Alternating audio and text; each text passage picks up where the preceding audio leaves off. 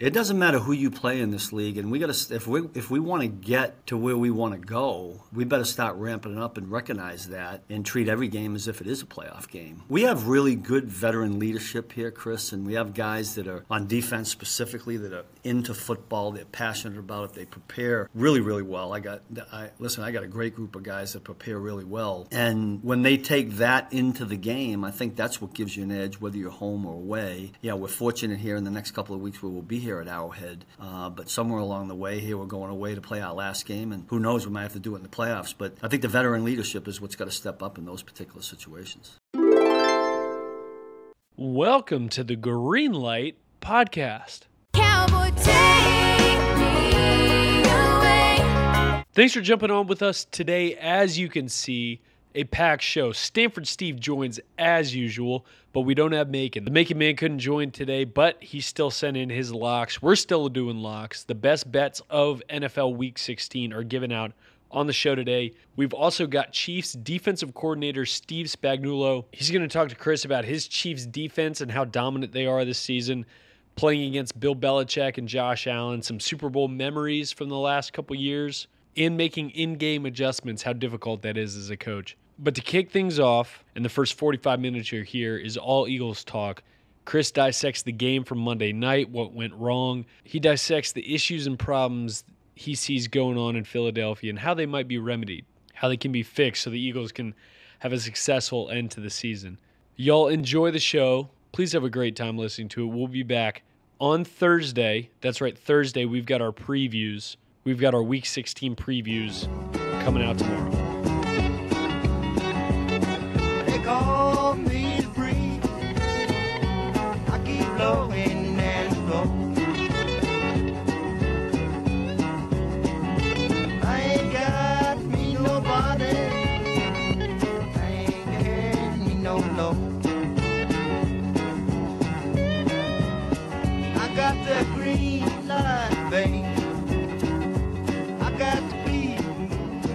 Welcome to the show. Today we got Spag, Steve Spagnuolo. Uh, in my opinion, one of the best coordinators in the NFL. That Chiefs defense is the reason I believe in that team. Uh, obviously, you got Patrick Mahomes and Andy Reid, but the thing that they have is, you know, you get this offensive genius. You also have a defensive genius in his own right. Somebody who, and I asked him this, engineered – one of the most unlikely best defensive runs in playoff history with that Giants defensive front, like middle of the season. You know, the Chiefs aren't like this right now. They're more like, you know, the Bills are more like the the Giants at that point where you're kind of playing for your life midway through the season. You're you're around 500 and you you got to go on a run and win the whole thing. The Bills might have that same path, but his team, the Chiefs, you know, the the place that they can draw at least defensively a lot of experience uh, from Steve is this group hasn't had to go on the road to win in the playoffs, and they have a lot of playoff experience. We make a big deal about Patrick Mahomes not going on the road, but can that defense travel? I think they can. I think it helps to have a guy in the building that's seen it and engineered it. And um, for Spags, I I owe him a lot. Like we we we were on some bad teams. You know, like I think the cards were kind of stacked against him in St. Louis. We weren't very talented. We had trouble. He lasted a couple years, but his first year there, uh, I can remember vividly walking out to to training camp, and I'm a high pick. My first year, uh, it's fine, but it's not great. Um, and I am going through a lot of learning I'm going through a steep learning curve. I mean, going from a three four in in college to the four to a four three, and then like it's not like four three where you run up the field and Spags defense. It's fire zones. It's you're playing head up on a tight end and a six technique. Like it was a tough defense to pick up, and you know we're walking out to practice, and I'll I vividly remember this him pulling me aside and looking up with that Boston accent that I used to bust his balls about until he benched me and he said, "Hey Chris, you know, like uh, we're gonna go with Victor Adeyanju. He's gonna start for us, start the season." And there were a lot of really good vets in that room. This was the old CBA. There were guys that could could still play, like I had James Hall, Leonard Little, guys like that. Um, and certainly, I took that personally. Um, I was working my ass off. I was working as hard as I, I humanly could. But maybe I wasn't working smart enough. And Spags having that conversation with me, pulling me aside, being like, "Hey, man, this isn't about you, the dude. I love you. Um, you're gonna help us, but you know, like I I, I want to start Vic." And I knew in my head at that point, that's not taking anything away from Vic. You know, this was a message. You know, it wasn't necessarily like he was picking the best guy. He was sending me a message. And that second year in the NFL, it took until about halfway through, I started coming on. And I, you know, I can I can attribute that to a lot of things. But one of them that I maybe don't think about enough is Steve pushing me. So I appreciate the dude, and I've stayed in touch with him after the Rams. Um, he's been with the Chiefs. I've been enjoying watching him call defenses there and he's got a great group. And I loved when he popped on, he was like, hey, and my producers heard it. And I believe it because Spags is my guy. He's like, I'm not doing a lot of these. I'll do it for you. So if you want to get in the, inside the head of an elite defensive coordinator midweek in the middle of a playoff push, we got Spags and he's coming up. But first, I got to empty the chamber on the Eagles. Because as you know, this isn't an Eagles podcast, but that place is near and dear to my heart obviously they kind of limp in, so to speak, to that Monday night game against the Seahawks. And I didn't feel great about it. I didn't feel great about it, but I didn't feel great about it because of the defense. And at this point, I don't know that Drew Lock's starting, but I don't feel good about it because you're changing coordinators. The back end, you got Slay down, you got a bunch of guys back there. And this is a group that just put up almost a 50 spot on the Cowboys, it felt like a couple weeks ago. They're starting to figure things out outside. And so I was worried. But I did not think sitting here today on Tuesday that I would be looking at the offense as the reason that they couldn't get it done. And I know a lot of people have had concerns about that offense all, all season long. And I've seen the things that people are concerned about. But they go to Dallas. The problem in Dallas was the defense. The defense got completely overpowered, outmanned. You know, they couldn't match their speed and in the run game, it wasn't good enough. The offense, I thought, moved the ball, but couldn't hold on to the ball. Okay, so I'm coming in this game and I'm thinking the offense is going to take care of the ball. They're going to run the football. It's going to look like that first drive the whole game, and it didn't.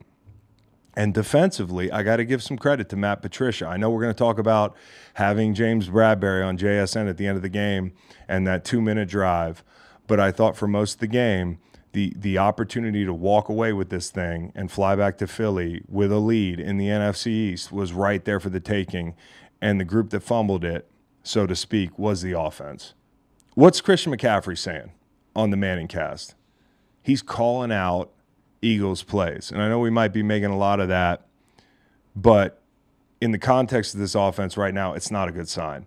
This offense is predictable. You know exactly what they're going to do. And I think drive one is as good as it was, and that's your first 15, it's got to be good. This is a spacing passing offense. Like, that's what they're going to be in. And I know Jalen prefers it probably spaced out, but looking back at last year, you look at like the Minnesota game, his coming out party. There's a lot more crossers, there's floods, there's all types of stuff. There's more traffic. It's more complex. And we know who Shane Steichen is. We know he's a whiz we know it's hard to, to replace a coordinator. We know it's hard to replace two coordinators. Only a couple teams have ever had to do that off of a Super Bowl. I think you have to go back to the Patriots in 2005, and I think the, the Niners in 1994. And the outlook on something like that isn't great, but this is not good. This is a regression. This doesn't look like the Jalen Hurts I know. This doesn't look like the offense I know. And I think the worst part is they can't close games out. Okay, you got a fucking offensive line that has a a a, a Christmas album. That's how well known these guys are. For offensive linemen to be famous, do you know how good they have to be at football? For them to run a play that the competition committee is up your ass about every week for the entirety of a season and to watch 31 other teams full of big giant men, professionals fail miserably, hurt themselves doing this play. Of course, I'm talking about the tush push. And for you not to be able to close out games in the second half with lead in the fourth quarter, when you wear teams down and you let those big guys lean on you, if they can't close a game out, who can? And so go through these games. I mean, New England, they're up five with under four left. They end up with a turnover on downs. I think they have two two possessions that last under a minute. Um, the Rams game, they're under three minutes. They turn it over on downs. The Jets game, they're under five minutes. They have a two point lead. Hurts throws a pick. Dallas up 11 with 10 minutes to go, three and out. Six minutes to go, three and out. 117 to go, three and out. And, you know, Kansas City, five minutes to go. You pick up one first down, you punt. Now, I know games like that, it's not all, always going to be easy. You're not going to have those Tampa Bay drives that last eight minutes on Monday Night Football er, earlier this year where they look like the group they should. But Buffalo, for instance, you don't know when, when your, your last shot at closing the game out is going to be. Okay. And then you got to go to overtime and kick a, a you know 60 yard field goal in the rain. Like if that's where you want to leave it to chance, then then be my guest. But with 8:50 to go, you go three and out, and then Seattle, you end up coming up empty when you got the ball in the 50 yard line. Okay, and four minutes to go. You have a first down midfield, four minutes to go. I think it's D'Andre Swift is sliding, like right idea, wrong time. You you end up guarding against a, a touchdown uh, which you'd be doing anyways, but you'd be going to overtime had you picked up another 15, 20 yards and kicked a damn field goal. Because the, the, I don't know if you know this, but the seconds run off the same when you're in plus territory as they do when you're at the 50 yard line. That slide move is for inside two minutes somewhere close to the goal line. You know? Um, but this team hadn't been able to close people out. Offensive line has a fucking uh, a Christmas album. They have, and I, I think the I think the the world of these guys, and I don't think they're the problem. You know, Jalen's back there. He's got enough time to bake a cake. Most times I watch him throw the ball. Lane Johnson is all world. Okay. You've got a guy from fucking New Zealand that looks like he should be an extra in in like, you know, a movie about giants. I can't think of uh, where what movie he should be in. He should be a pro wrestler. The guy is six foot seven. My wife asked me last night, why are they so good at tush push? I pull up the roster. I'm like, you, you remember this guy Jordan Mailata? Did you ever see him at the Super Bowl party or any of this stuff? Like the guy's a fucking giant. They have a Swiss Army knife at center, who's playing his ass off. They've got guards that have played really well. You know, you've had to cycle some guys in, but the point is, there's no excuse for you not closing games out. And I'll get back to the passing concepts. The passing concepts are the biggest canary in the coal mine for me. If you really watch the tape, the all 22, you get on the sideline and you look at the spacing, it's so vanilla, it's so predictable. Um, I don't know what to say. You know, like 142 to go in the first half, you hit Smitty, you run the same concept three times in a row, three incompletions and you punt the ball. Okay? You talk about the middle eight, you talk about making plays before and after the half, not good. You know how many punts I saw in that in that at the end of that that half? Like the Eagles shouldn't be punting at all. They have everything they need to go down and get a score. They have the matchups, they have the physicality. But last night they couldn't do it because they're predictable. And so, you know, they've been a bad early down passing team all year. That's been quiet as kept, a big problem for them. Not a lot of motion, very static offense. But I'm going to tell you about a play last night that really irked me when I watched it on the All 22 today. Okay, it's the end of the third quarter. It's 17 to 10. You're knocking on the door of getting into plus territory. It's third and eight. You have motion. You get what you want you get Smitty running across the field, eight to 10 yards deep. He's at the sticks. He's got a guy trailing him five yards behind him. A.J. Brown's cleared him out. He's got a lot of green grass. This motherfucker's going to run for a while.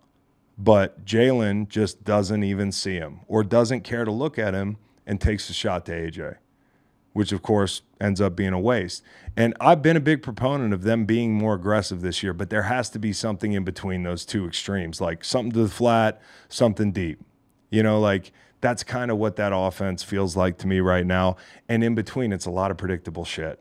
And at the end of the game, the second to last possession, it's third and seven after D'Andre Swift slides down at the 50 yard line. You've got a chance to ice this thing, and it's right there for you. They bring five there's a pocket there. I don't know how long he's going to be there, but there's a pocket there, and Jalen bails to the side that's that's I mean, it's like a fire drill over there. And he's trying to get out of the pocket and make something happen. And I respect him the whole thing. And then he runs back. He's, he's reversing field, trying to make a play, but time's up. The read you had to make was right at the sticks, and it's Dallas Goedert. And if you watch that play again, he's standing there with his hands out. And yeah, he's got somebody coming down on him, and he would have been wearing a backpack at the sticks, but at least you'd be at the sticks. But because you vacate the pocket, which I'm not saying that's something that he does all the time. I'm not saying this, this is a guy who can win in the pocket. We've seen it before. He's a he's a passer. Okay?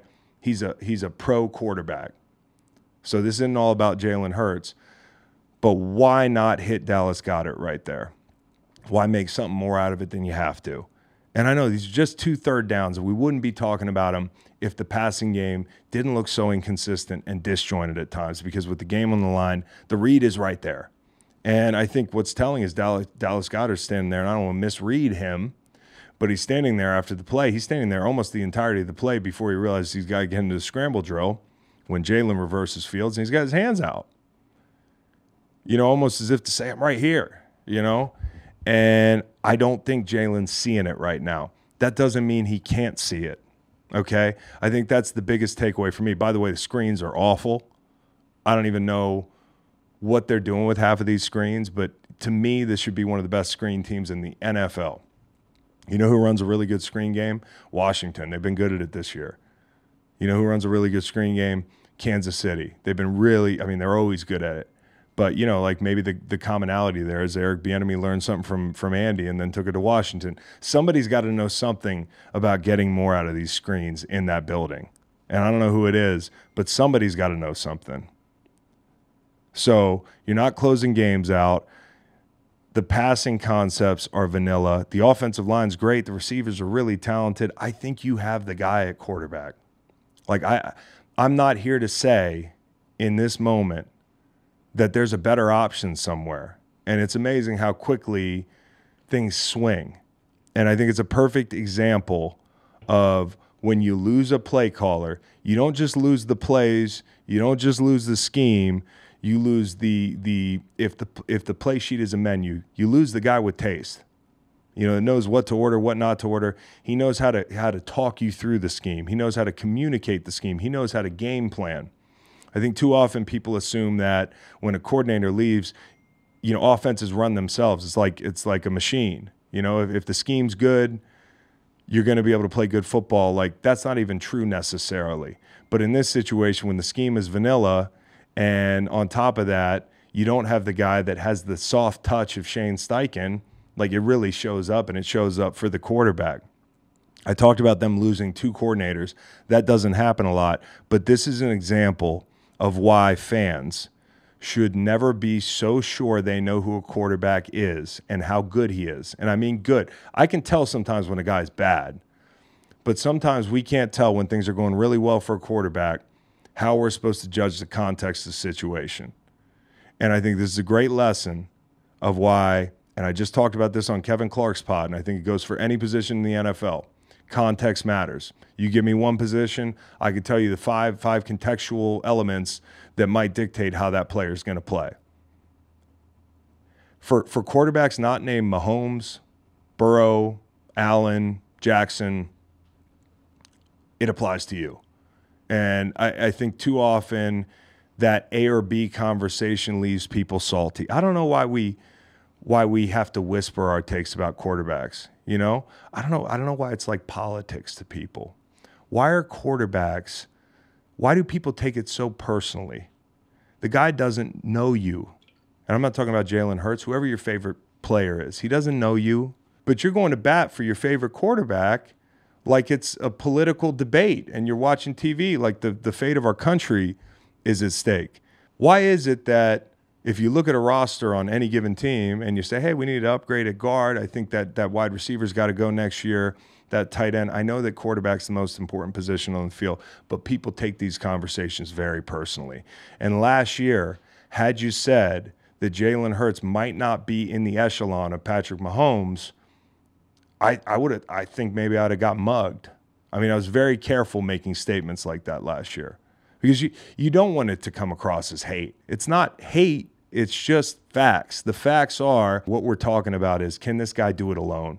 Can this guy do it in any weather? Can this guy do it no matter who walks in and calls the plays? Can he do it with whoever's outside of wide receiver? You see the the room in Kansas City, the way it affects Patrick Mahomes, and there's nobody better on the planet. So you don't think a coordinator is going to affect a guy who probably lands in the upper tier of that echelon that I'm alluding to? It absolutely does. And so I think Jalen Hurts is a winner. I think Jalen Hurts is a good pro quarterback. I think he's a guy that I'd like to have on my team. Okay, so make no mistake about it. I'm a Jalen Hurts fan, but he needs some help. He's not one of those guys that can do it alone. And if you're and if if you're an Eagles fan, and you say, well, every year is going to look like 22. Every run is going to look like 22. We said this at the beginning of the season. The roster's a little bit different. I expect this team to be really good, but they might take a step back in some areas. And boy, have they. But I did not anticipate that it would be this glaring on offense um, because the players out on the field are pretty good.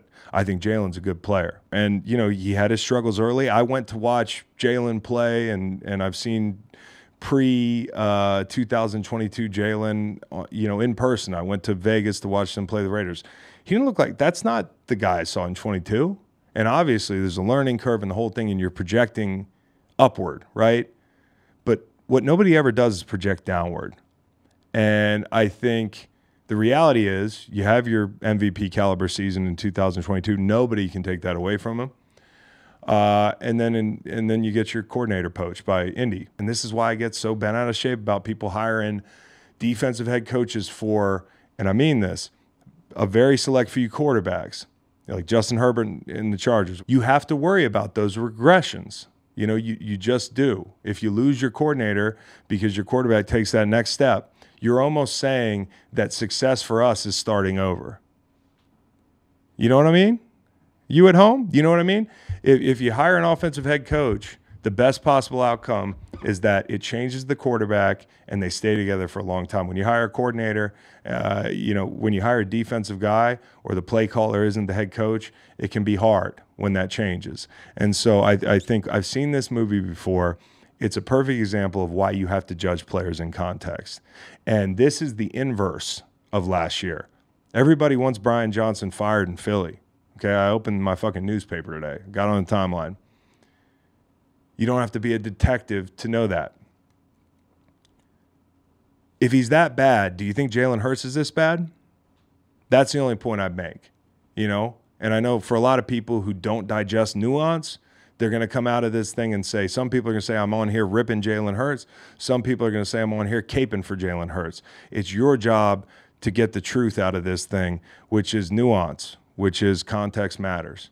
Um, and if you take anything away from that, I hope you do, because that's what it's about. There's only a couple guys that can fly in any weather. Um, but here's the here's the real issue with this team. Okay, so if they figure that out, they could they could call Frank Reich and be like, "Hey, what you up to? You you up? You know that kind of thing." They could they could tell Brian Johnson like, "Take a walk, don't stop walking, you know, get on I-70 and just keep driving and don't come back." Or they could they could promote somebody in the building. I don't know who that be. Howie has contingency plans for everything, but what does it look like when you when you replace two coordinators within a two week span? I think for a lot of organizations that might look, look like panic. For for Howie Roseman, it just looked like more of a Howie Roseman thing where he's like he doesn't leave anything to chance. So don't be sure that this guy calling the plays is going to be the guy calling the plays at the end of the year. Maybe it's Nick Sirianni. Um, the defense, though, that's not going to change. There's certain things about this defense that's not going to change. Um, did it look different with Matt Patricia? I do think it looked different. I think a lot of people take that that play at the end of the game and are going to say, "Hey, it's it's just that." You know, like, but I saw a lot of good ball in the first half. I saw a lot of sound football at different times of the night. Um, Seattle threw a lot of motion at them. And I, I think I would too, because you can see guys straining to communicate at times with a new with a new coordinator. There's some things, some wrinkles that he's going to throw in that that you know maybe he didn't have before. Um, he threw in some run blitzes in the second half. He got hit on one. Okay, uh, little single high on some of the early third downs. I think he can stop the bleeding, but I don't know if he can overcome the talent issue they have, you know, on the back end. This is not a fast team defensively. It's an aging group, um, and it's and it's a team that's had to dip into that depth bag pretty bad on the back end. You know, a lot of teams make Super Bowl runs. I don't know how many teams make Super Bowl runs down five, six starters on defense, and you know, rolling out a bunch of you know guys off the street uh, different combinations of them throughout the whole year. That's not a winning formula. And the end of the game sucks. Okay, I I, I get it. Like it it sucks. Where's the safety? If you're going to put Bradberry over there on JSN, who's their best guy on third down, you're defending against the touchdown. There's got to be safety help. The thing that was so eerie to me is that JSN touchdowns. It looks identical to the touchdown he scored in the Rose Bowl. Same pylon same thing. It was like you could intersperse both players and it looked the exact same. And with the game on the line, they went to him and they beat Bradberry. And I know that that drive, he had been struggling. They've been going at him. They've been all night, they've been going at him. I think seven for eight for like over 100 yards. They're going at him by way of DK, you know, uh, who hadn't really done a lot to that point. He had a big screen down the red zone, but you know, that big chunk on the right sideline they broke off. I don't know if he could cover it better. And I really feel for James because he's going to bear the brunt of the entire drive in the minds of Eagles fans. And I get it. He's a step slower. He's older. He's not a man corner, but he's what you got right now. And the thing I love about Bradberry after the game, if you can love anything about Bradberry after the game, is he's sitting on that stool and he said, That's on me. I mean, we already know it's on you, but that's on me. I was too aggressive. He didn't point fingers. He didn't say Matt Patricia should have had me in a different call. He didn't say the front should have gotten there. He didn't say any of that. Uh, and I want to be careful what I say here because I'm not trying to, I'm not trying to come at players. Okay, like especially Eagles because I think Darius Slay is a really good player. I mean, he's better than I was. He's better than I ever was in Philly. Uh, so I'm not punching and I'm not punching up. But I did not like his comments on his podcast after the game. And I'm not the first to tell him that or, or to express that. Like after the Cowboys game, and maybe I'm overly boiling it down, but when you say these two things together, it's never a good combination. You can say one or the other, but don't say both. When you say, hey, after the game, you want to defend yourself and say, hey, I played pretty good. There was a lot of games where I took a lot of shit and I played real well. So I know where he's coming from. And I'm not going to pass judgment on how he played in that game. But maybe the advisable thing would have been to just be like, hey, we need to be better. But he didn't leave it at that. He said, I didn't play bad. I actually played really well. The team played like shit. You can't do that. No one gets to say that. You know, like if he was my teammate, I'd be like, "What's up with that, dude?" I'm sure we'd have a great relationship and everything, but but I didn't like that. And juxtaposed to you know James Bradberry after the game saying, "Hey, that's on me." And I kind of feel I, I have empathy for James Bradberry because he's doing the best he can. He's older. He probably won't be there next year. He's a guy that a lot of guys respect in that locker room, but he's not a man corner. He's in a tough spot and he's playing with a bunch of guys around him. So you know, when you look at that last drive, did they did they get scared off of Metcalf? Yeah, I, I don't think he could have covered that ball any better on the right sideline. That's just a perfect fucking throw and a perfect catch. He got beat by JSN, but that Metcalf play, sometimes those guys get paid too. And you know, the matchups are what got Matt Patricia the opportunity he has right now. The bad matchups. He's got to stay out of those. I don't think it's necessarily a bad matchup if you have safety help the defense did a good job in the first half. The Seattle Seahawks came out in the second half, put some tight ends on the field, decided, hey, we're going to take advantage of, of having Morrow and these guys sifting through traffic, get the ball out on the perimeter. Our second level is better than their second level. And, you know, we're going to run the ball a little bit. You know, like I said, they hit them on some run blitzes. But the thing that that was really a, a, a tough one for me, it's like it's like the defense's version of that third and seven or the the third and ten, the two third downs that I listed late in the game that Jalen just didn't see it. It's second and three. Okay, they throw a swing pass into the flat. Brown comes down and he's got him six yards deep. Can't make the tackle. Bad tackling has plagued this group the whole year, and bad linebacking plays plagued the group the whole year. So so Brown can't make the tackle six yards deep, and then Leonard's bearing down, trying to make the play. He looks lost in space. That play right there encapsulates a lot of their problems. Um, not just the coverage stuff, but guys not being able to tackle, linebackers struggling in space. And that drive is capped by what I think is the biggest problem with the Eagles defense right now.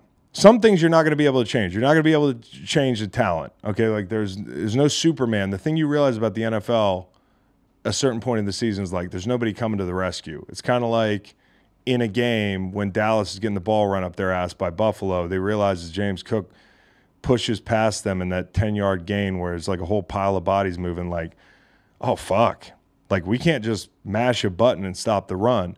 The Eagles can't mash a button and and get some coverage guys in the building. They're they're just not out there. They, there's only so many pro football players like walking around this planet right now. You, the guys in street clothes, there's not but so many of those either, and there's just no magic bullet. I think they're going to struggle on the back end. That's going to be a reality. If you win, and this is why I'm I'm talking about the offense, you're going to have to win some shootouts. They're down six or seven starters. The defense is in shambles. But I think the biggest issue when I watched that game last night, you're going to Seattle. Okay. I played there a bunch. Seattle's beat the Eagles a bunch of times in a row. But when I was in St. Louis, we went there. It was an annual fucking thing. Week 17, back when we only had 17, and I used to walk to school in the snow, and we had like regular remote controls that, you know, was just an up and down arrow and no smart TVs and all that bullshit. 18 weeks. Week 17, Seattle and the Rams. And when you go up and play in that place, that's what it feels like to go play a playoff game on the road. Seattle in December. And as I've said before, the NFL, what I think separates the NFL from me is every week is the playoffs, whether you realize it or not. We don't need a play in tournament. In fact, we have a play in month. We have a play in four to six weeks where everything matters. And with everything on the line, Dallas loses a game, they get fucking killed in Buffalo. You got a chance to go right the ship on the road. Again, I'm not blaming the defense for the loss, but what I did notice is that this team does not play with emotion. You're down starters, everybody thinks you suck. Philly's ready to implode if you lose the game. So why aren't you playing like your back's against the wall? Why aren't you playing with emotion? You know, and I, it's a real like like Joe fan thing to to bring to the table in my analysis of this defense. And I've given them their flowers. I mean, they, I thought they hung in at times last night against a team that, even with Drew Lock back there, they got some guys outside and they got good backs, and they're a good football team. But I didn't see anybody celebrate. Like Nolan Smith blasted Kenneth Walker. Didn't see anybody celebrate. Third and nine, I, we get a sack. You know, it's two fists up. Where's the guys mobbing those guys? You know, where's the guys that are jumping on your back after you make a sack? Where's the guys that are fucking headbutting each other, screaming at each other, trying to scare the shit out of the offensive line that you just abused? Like, where's that emotion that sometimes you have to manufacture in life or as as football players? Some days you have a bad day, you got to like almost trick yourself. You got to you got to walk into the office, and I don't do a good enough job of this, but walk into the office just fucking smiling like, so people are like, what the fuck is wrong with this guy? And it'd be the same thing. And I've been on some bad teams. I've been on one and 15 teams, I've been two and 14 teams. You have to play with emotion. You have to celebrate every play you make. You celebrate your teammates. And I just didn't see it. Morrow has a big play on third and two. Like, I just didn't see that juice. It, it, it looked flat. It looked like a group that was shell shocked. When Drew Lock beats you to the pylon because he's so excited to get a block at that pylon and he beats the entire defense to that pylon, that's a problem. And they can fix it, but the leadership, and I know they have great leaders Fletcher, BG, those guys, it can't just be them. They need these young guys in the back end to play with more intensity. They need the backers to be mobbing each other when they make a play. They need to mob Jalen Carter when he makes plays. When Jalen Carter, Jalen Carter did some amazing shit last night had to run the tape back and show my son like a good football dad. I had to rewind two minutes of the game to go back and show Jalen Carter uh, bench pressing a guard into Kenneth Walker, bouncing him seven yards behind the line of scrimmage, created a TFL. They didn't talk about it on the broadcast because they're talking about one of the calls from two plays earlier. But a couple plays later, he beats the guard so fast. Drew Lock can barely get the ball off. He does. They go to review it. It's a sack. Jalen Carter was dogging people.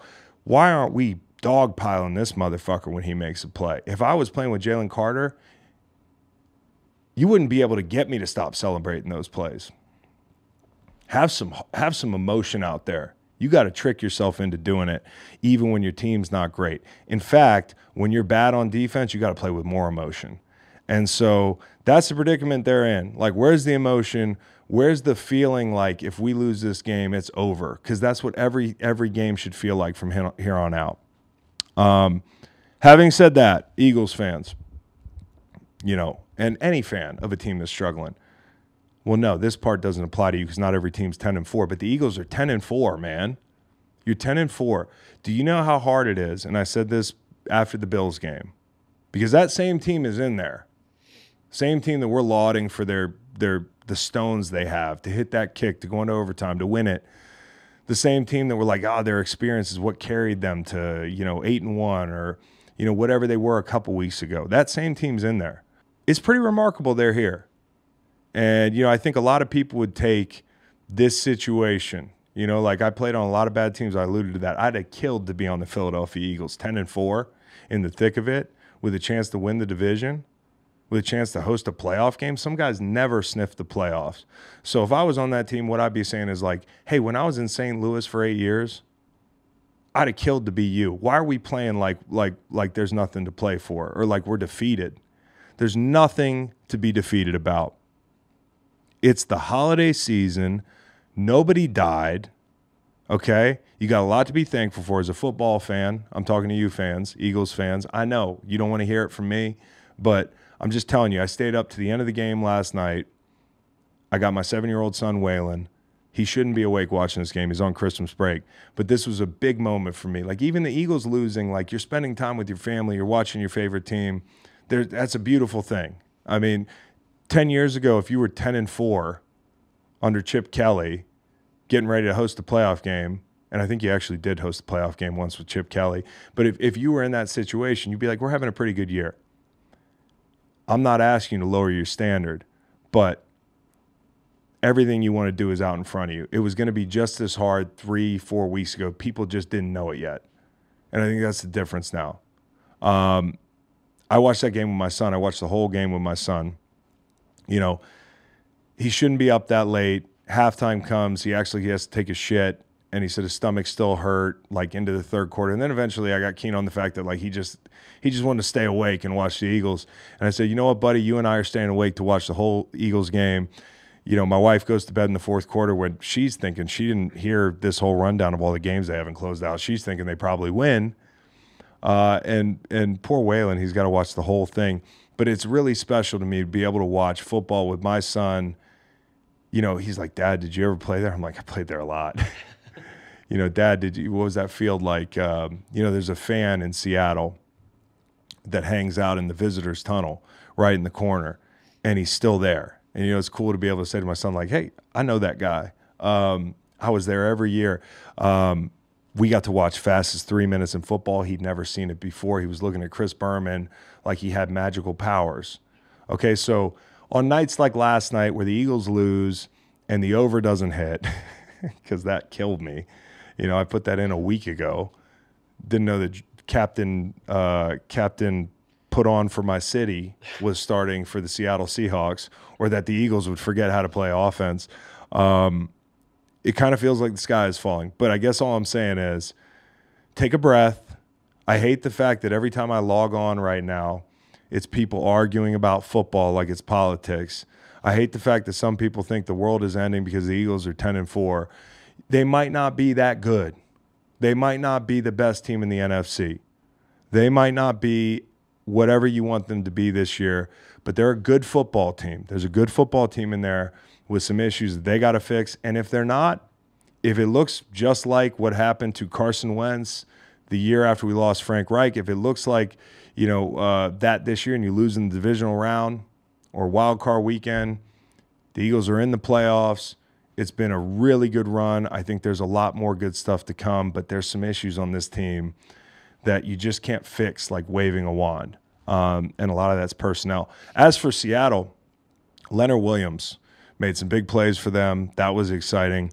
Drew Lock outplayed, you know, the guy last year that we were comparing to Patrick Mahomes. Uh, so this was a big moment for him. You saw him after the game. You're seeing guys like Jake Browning win. You're seeing guys like you know um, Drew Lock win. You're seeing guys, you know, that haven't had these opportunities in a while, getting them, and you have to smile and tip your cap to that guy because the throws he made at the end of the game, he's going to remember those the rest of his life. And I know you will too, even if you're on the Eagles side, because that one sucked. But Pete Carroll still enjoying it, still doing it. Never in my wildest dreams that when they fired Mora, I think after my rookie year, and Pete Carroll became the coach, I thought this guy from USC, one of the few in modern football that has done it at a high level as a college coach and as a pro coach, would still be there. 72 years old, chewing the fuck out of his gum, running up and down the sidelines, celebrating. The guy moves great. I don't know if you ever noticed this, but Pete Carroll, he hears with his face. You ever notice that about Pete Carroll? Like he legitimately can't hear you unless he's squinting. Like that's his way of opening his ears is like doing this. Uh, he's my number one coach to watch on the sideline. I am wildly entertained by this guy, right down to the fact that late in the game, he calls one of the worst timeouts I have ever seen. You know, I tweeted about it. A lot of Seahawks fans came back like it was a dunk. What now? I'm like, it's still one of the worst timeouts I've ever seen. Not only did you not need the timeout, uh, and it's like he doesn't care about him at all, but as soon as they call the timeout, they're like, I think his knee's down. Then they go to review and they come out of commercial and they've got like some like elevator music playing over the the official reading the results of the review and it was hilarious. Challenging the ruling on the play that the quarterback was down by contact before he threw the ball. After review, the runner was down by contact before releasing the pass. The ball will be placed at that spot it's fourth down. That call, first of all, sounds better with the music under it, but it's an expedited review. This is a successful is what challenge I assume you were about to tell us, John. charged in I timeout. was. This guy that's been on death's door a few times as far as his future in Seattle, like people have been like, we need more modern football. We need this guy out, the whole thing. Yeah, he's not the best game manager coach anymore. Yeah, he kind of plays like Stone Age football. Sometimes he makes some decisions that some of the, the analytics crowd gets all hot and bothered about. But the one thing he does for this team that you can't measure, and whoever takes his place whenever he stops coaching at 90 years old or whatever it is, he breathes a sense of belief into this team that I just haven't seen with too many other organizations in spots like this, and especially at home. That is a special place. You know, I talked about going up there a lot when I was younger. I got an admission to make. I was jealous. I mean, I was really jealous. There were times where I was like, man, you know, if it could have been here. I love the city I played in, but you know, the organization in Seattle is incredible, and that experience playing at now Lumen Field, it was Qwest Field. It's it's a gorgeous place. It's so loud. I think they're cheating sometimes. It's so loud. I think they're pumping noise into that place sometimes.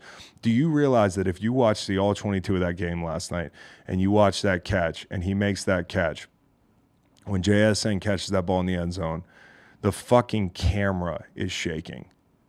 It's like there was an earthquake. I mean, beast mode during the beast quake that registered on, you know, the seismic deal they got over there somewhere in California, the uh, the oh shit bar. Like it registered on the you know, there was seismic activity because of that play. Only in Seattle. You think about all the things that have happened on that field that have gone their way I used to call it them having a horseshoe up their ass. I think it's Pete Carroll, and I think it's that place. I just, I just do. It's a special place. I got to tip my cap to him. That camera shaking, as bad as that was last night watching in real time, I got chills because that's football and it's playoff football. And so if you're the Eagles, lick your wounds, get back to Philly. Worst flight, couldn't be a worse flight. You know, we gave out worst flight on, on Monday could not be a worse flight than flying back from Seattle to the East Coast after a night game that you lost on the last play. Uh, well, not the last play. You had 30 seconds and uh, one shot at midfield. Uh, but get home. Somebody talk some sense into these guys where it's like, hey, dude, we didn't just leave our funeral there's three games left. And when they play the Giants this week, they need to take it out on these fucking guys. And they need to play with some emotion. Fuck. That was tough, but they're not dead, you know, and there's a lot to be thankful for. So enjoy Steve Spagnuolo. Um, I'm thankful to have him on the show. Uh, we'll be back on what are we doing, Cowboy? Uh, I said, what No, are we Thursday. for Thursday? So we're going to be at our, our preview show is a day earlier this week. I'm going to go on vacation um, with with my kids uh, and, and my wife, of course, my lovely wife, for a couple of days and try to get away. So we are going to record that Thursday preview show tomorrow. Um, check that out uh, after Spags. Stick around for Steve. We're going to talk a little bit about the playoff race. You shouldn't have to worry when you buy tickets to your next big event. Game Time is the fast and easy way to buy tickets for all the sports, music, comedy, and theater events near you. With killer last minute deals, all in prices, views from your seat, and their best price guarantee, Game Time takes the guesswork out of buying tickets. Game Time makes it easy to find and buy tickets for every kind of event in your area, even last minute deals. I know because I always wait till the last minute.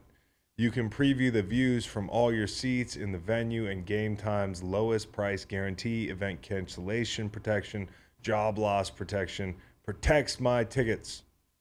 That's what I need. Game Time is obsessed with finding ways to help you save money on tickets. Game Time has deals on tickets right up to the start of the event and even an hour after it starts. It's the place to find last minute seats. Find exclusive flash deals and sponsored deals on tickets for football, basketball, baseball, concerts, comedy, theater, and more. With zone deals, you pick the section and game time picks the seats for big time savings. And the game time guarantee means you'll always get the best price. If you find tickets in the same section and row for less, game time will credit you 110% of the difference. Take the guesswork out of buying tickets with game time. Download the Game Time app, create an account, and use code GREENLIGHT for $20 off your first purchase. Terms apply. Again, create an account and redeem code GREENLIGHT. G R E E N L I G H T. That's the code for $20 off.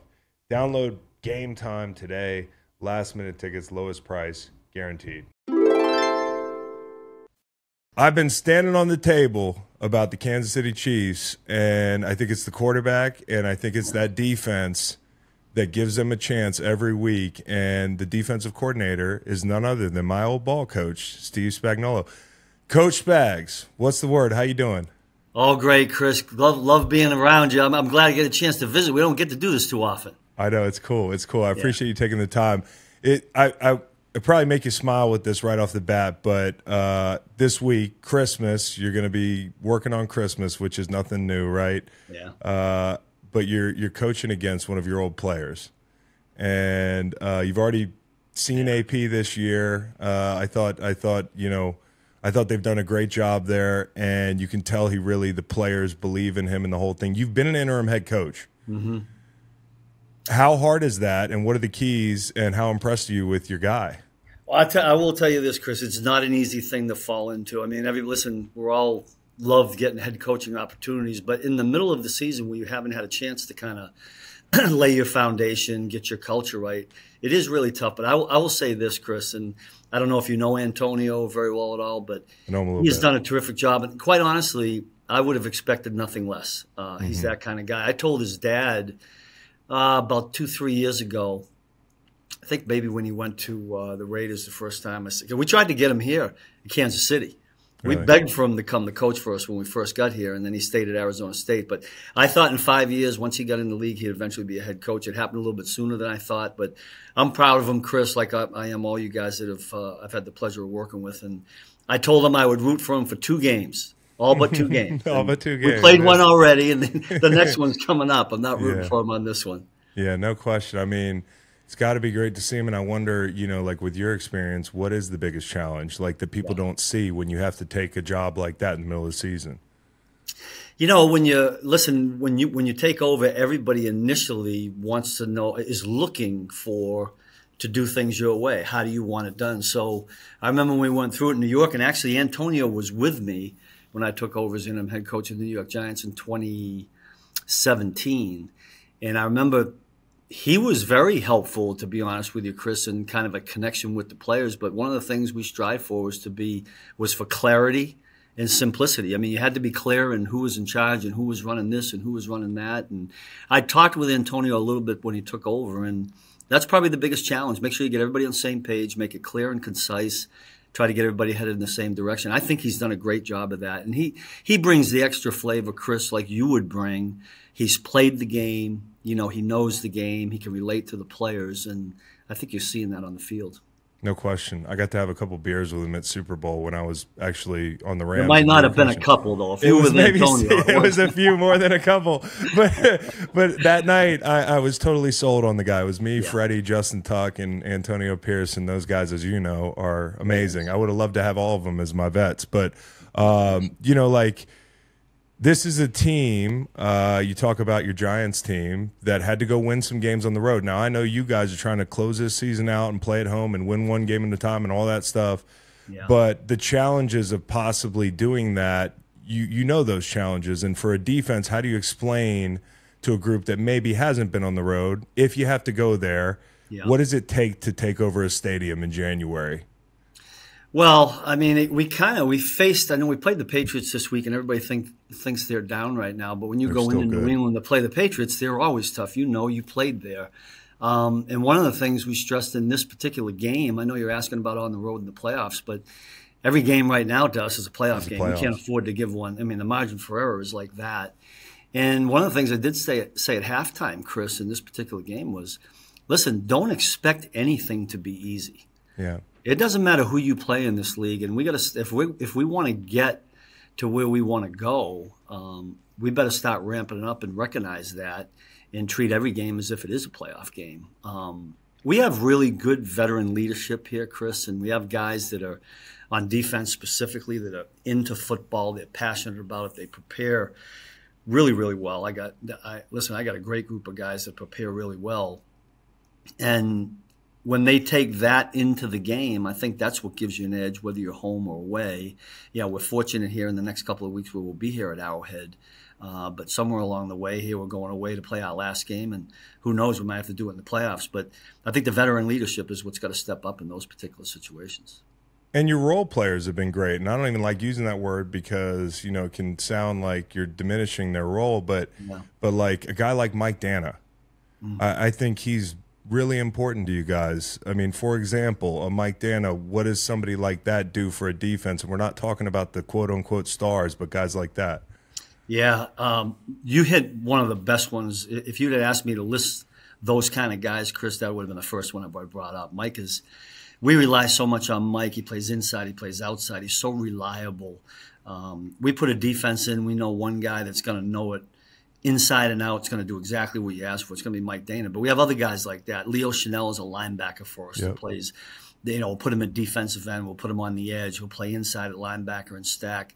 Drew Tranquill has been a, a godsend. Yeah. yeah. I mean, if you followed us, Chris, when Nick got banged up, to have Drew Tranquill to go in there and do what he did at Mike linebacker was huge. But you're going to need uh, you need your stars to to show up in those games. You've been in a lot of playoff games, Chris. You know that. Uh, and then you need what you're calling these foundational players to play solid like you know they can play and even up their game a little bit more. I mean, all 11, uh, we all get, we always talk about chemistry and being on the same page to make this thing click. And when we're doing that and everybody's owning their role, uh, we can play pretty good defense. You know, Chris is so important, obviously, to your defense, and and I know, like, you know, he's not 15 sacks this year, but he had 13 pressures Sunday, and yeah. if you watch the tape, you know how important Chris Jones is. But you know, the contract situations, water under the bridge. It's so good he's there, but you know, for 10 days or a month, are you? Do you have two plans for how you want to run your defense? You know what I mean? you mean going forward? Yeah, if he wasn't yeah. going to be with you guys this year, which I thought was not going to happen, I thought he was going to be back in the building. But is there any part of you that's like, hey, we gotta, we there's two ways we got to go with the way I call this defense? Well, there was when when we didn't have him in that first game. Um, but what what he brings, Chris, and you're right about he may not have the stats that he had last year, but when you, I'm sure you watch the tape and see how much attention is paid to him and that has opened up things for other guys. You bring up Mike and George and you know Charles when he's in there, and so when you have a player like that and he demands attention, whether it's two or three guys that they commit to him, or the center's always going to turn that way, that helps us in things that we can do to to try to expose the protection. And you know, where he makes us a he makes us a better defense because just like you noted, because of the pressures he gets, it may not finish off in a stat with a sack, but uh, people certainly recognize when he's there, and hopefully that can open up some things for some other guys. Yeah, he's like that tight end you got on offense. Even when Kelce's yeah. not making plays, he's making yeah. plays. You know that first right. shot the other day, they got two flat defenders basically. Uh, yeah. And I think it has a lot to do with Travis. So, right and Chris, that. that. happens for Chris too. So, I one one thing that I think is really interesting to me on a macro level with defenses in the NFL right now and offenses is, you know, you guys had a big red zone stand early in that game where you know it's a short field, it's a it's a ball game, and you guys you guys force them to kick, I believe, and and in that situation, you know I know you pride yourself on situational football, but when you look across the league, offenses are having a hard time in red zone this year, hmm. and I kind of wonder what you attribute that to, uh, having nothing to do with your team, but just general football trends. Is it the, the lack of quarterbacks that are healthy, or is it the fact that people aren't paying as much attention to it?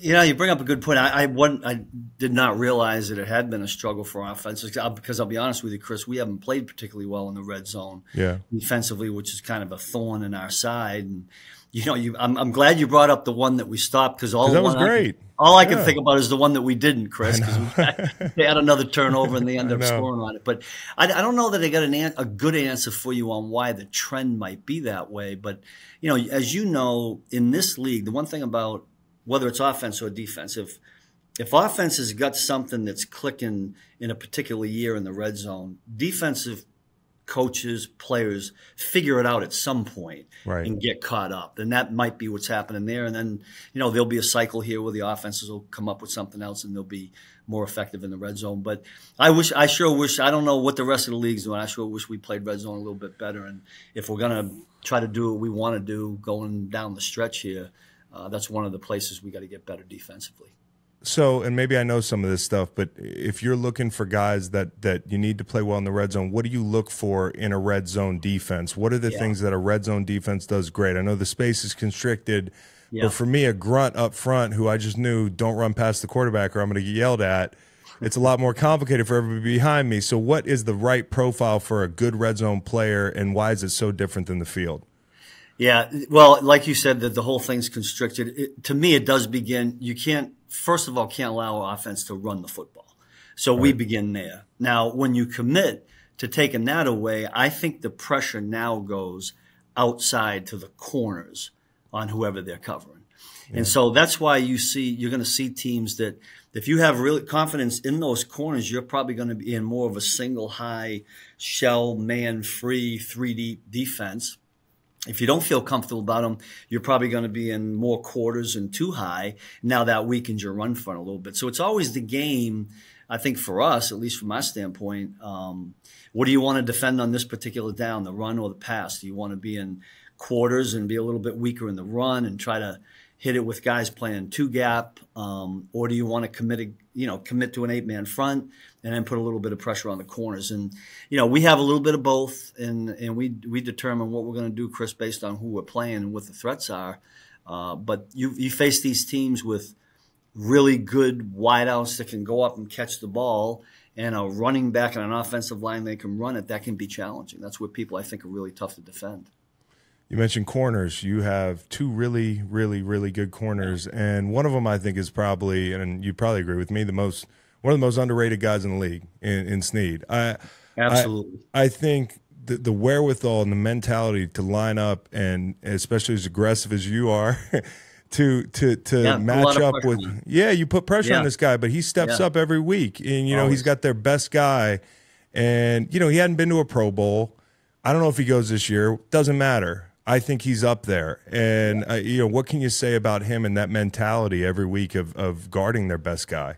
Well, he, he's a Pro Bowl player to me, Chris. Yeah. Um, and if there's others that are out there that are better than him, I I'd have to see it. You know, I'm not studying defenses this time of the year. I yeah. do that in the off season, but we we think the world of LJ. I mean, when you take when when you take a guy and put him on the best receiver every week, that tells you how we feel about him. Yeah. Um, and I think if you go back, I don't, I don't uh, churn through these stats, but I know that you know most of the time we've played an elite receiver, he's kind of kept them in check. Um, Yeah. And that helps us defensively. We there isn't anything he can't do, Chris. I mean, he could be playing nickel and be blitzing every down and be making plays that way, but he's on the outside now because of the some of the wide receivers that we see, and we commit him to helping us take that guy away. He, I tell you what, Chris. The other thing, you know, you don't see a lot of corners in this league that cover like LJ and play the run and tackle like he does. He had some outstanding tackles uh, this past weekend up in New England. Um, I mean, he had seven, I think seven solos and two assisted tackles, and so he didn't have an interception and whatnot. But to me, those things go unrecognized, and you need guys like that to play good defense. Us D linemen see it. I'm like, man, it'd be I'll- nice to have a run force guy like that uh, behind you. But when it comes to McDuffie, you send this guy more than anybody in the league now, and there's a skill I know that it's not just hey, run towards the quarterback. Uh, you know, you guys disguise and the whole thing. But I think as a you know, re- as it relates to a corner becoming a pass rusher, that's not something that happens on accident. And I know you guys probably work things to prepare for these these situations. How do you get a corner to become a pass rusher in those situations? Yeah, that begins all the way back in training camp, Chris. To be honest with you, there are a lot of individual periods where I, you know, I because I don't have an individual group, but I do like taking DBs working on pass rush, blitz technique, um, you know, handling coming off an edge and taking care of a boot or going down the line of scrimmage, the heel line, and, and tackling it for a running play for a loss. But Trent really embraced uh, that particular position. Look at we wouldn't would not have been able to move LJ outside Right. had we not had a guy that we felt comfortable inside because the nickel is really important in today's football. You know that. You see it. Yeah. All these three wide out uh, offensive um, skill guys that they put out there. And and Trent is one of those guys he can cover. He's another guy that will support on the run. And because he does have a burst and can accelerate, he's a real good blitzer for us. I love bringing him. He loves coming. You know these guys. I can tell you know these guys. Every Yeah. D lineman wants to be able to cover man to man, and every DB wants to be able to rush the passer, right? Hey, I don't know if you remember this about me. I was like, "Hey, no fire zones for me. I don't like being out there." So maybe I'm your, I'm your. You wanted to go forward, I right? wanted to go forward. You forward. wanted to go Uh. Spags, um, you know, you've faced Josh Allen. You've spoken highly Mm-hmm. of Joe Burrow before, and I agree with you. He is the closest thing to Tom Brady that I'd seen I agree. as a young player until I saw C.J. Stroud. Okay, uh, he's pretty good. seen this year. Is that right? Oof, yeah, I hear he's a lot. pretty damn. He's got that like you know he's Yeah. got the pocket awareness, keeps his eyes downfield, every movement's efficient. You know all the reasons that I'm sure you think Joe is Yeah. like Tom. But would you? I've heard you say because you faced Tom and you're one of the only guys that have been 500 against Tom. That's a hell of an accomplishment.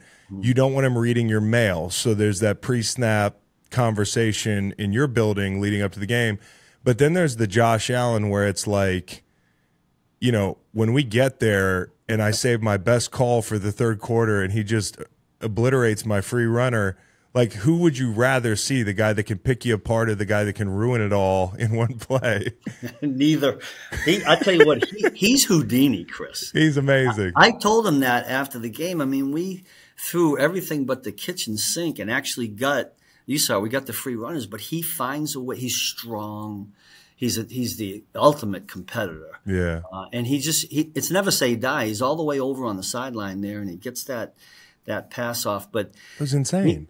He's tough. Uh, listen, I whether it's cerebral and you know sit in the pocket like Tom did Yeah. and able to get it out, or, or extend it down like Josh does. That both of those guys in their own way make it really really difficult. And uh, they're both. Listen, we, I love going against them because it's, we all like to compete. right?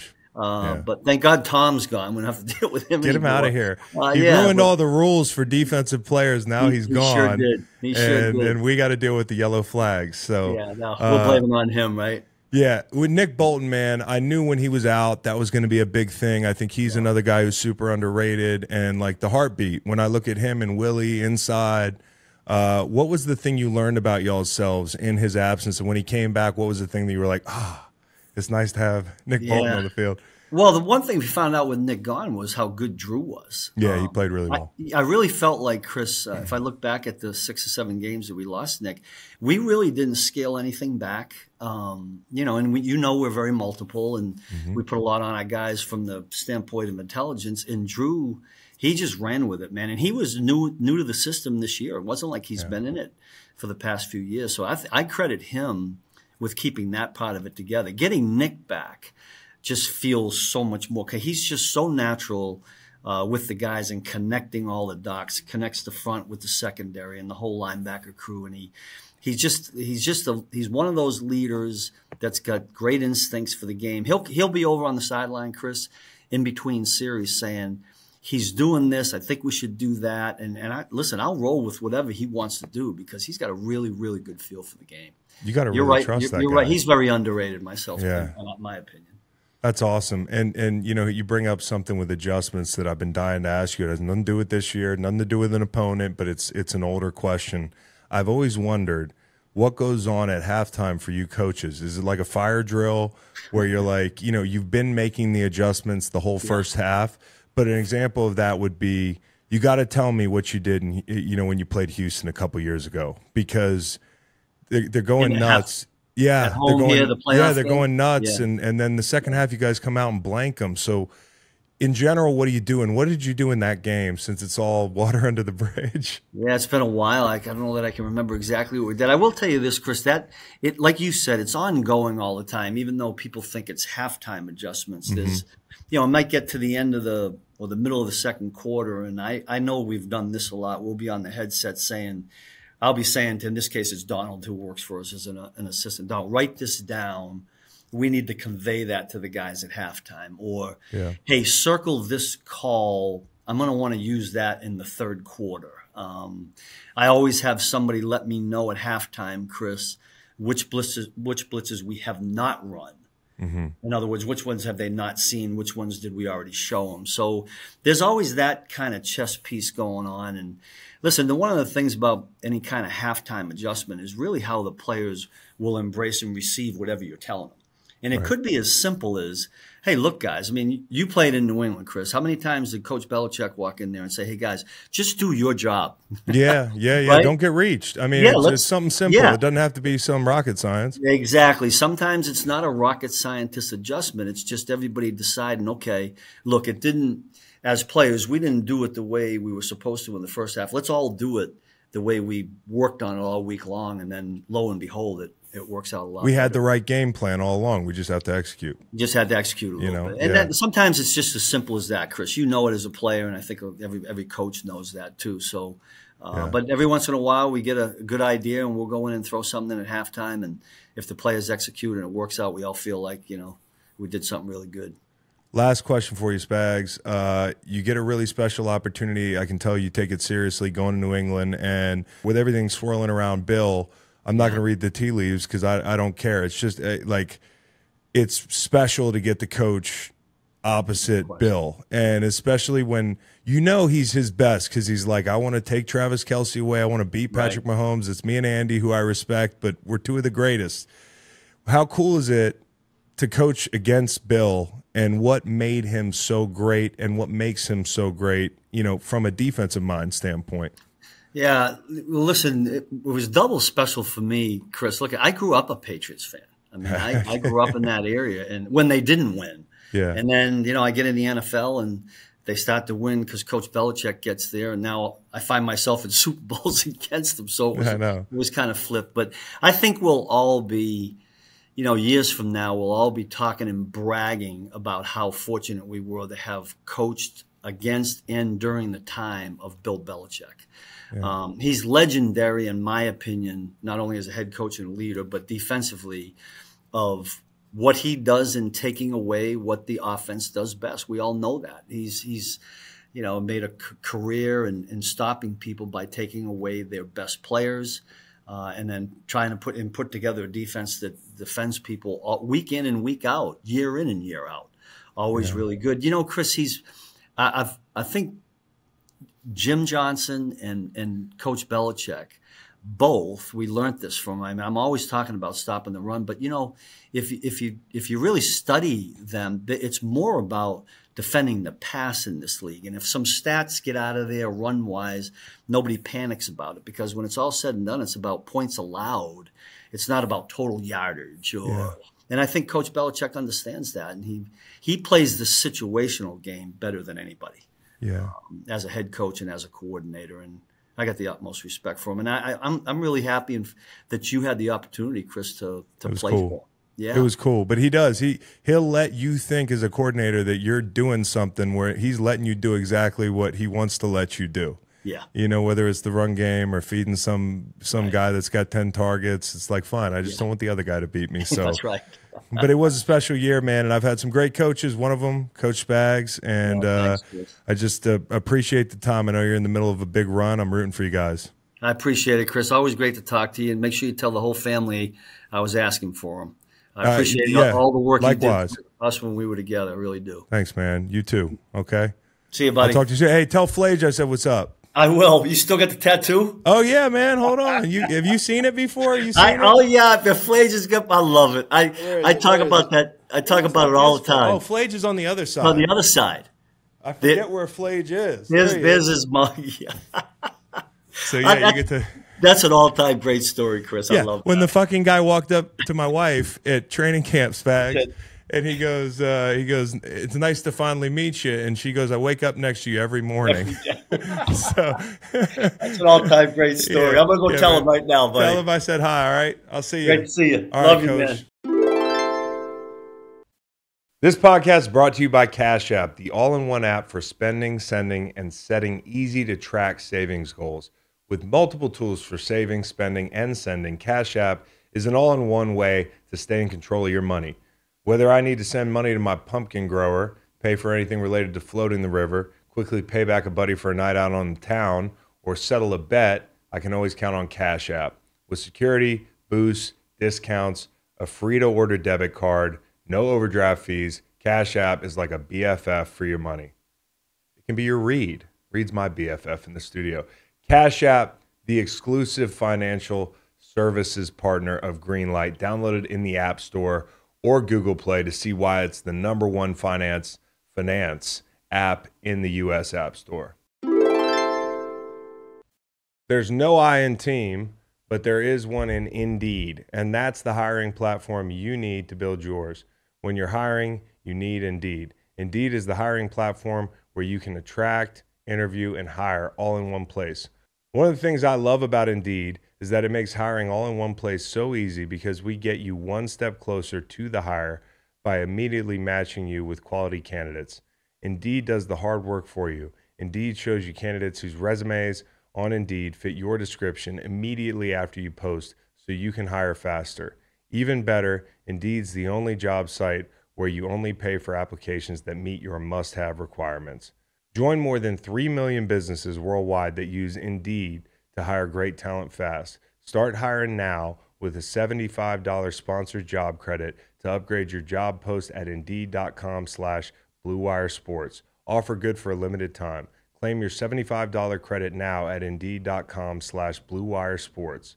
Just go to indeed.com slash bluewiresports and support the show by saying you heard about it on this podcast. Please Indeed.com slash Blue Wire Sports. Terms and conditions apply. Need to hire? You need Indeed.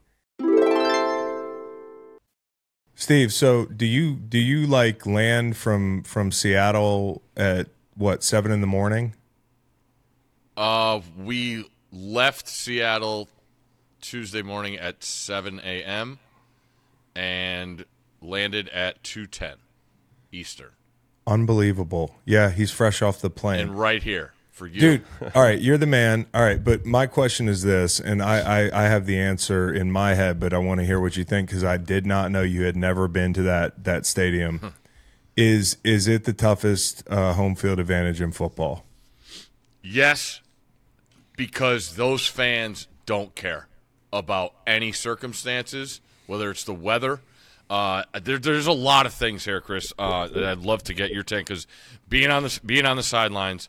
First off, I'm going out there because I've only known Husky Stadium, and playing in that, and then being at games at that. It's uh, you know everybody knows the picturesque view and the sailgate, but the loudness of that deal is something that you know just it drove me crazy uh, playing there because it never stopped. And I think Husky Stadium is different because it starts when you play UW, you stay in like Bellevue, and there's this one bridge from Bellevue over to Seattle, and it's super low on the water.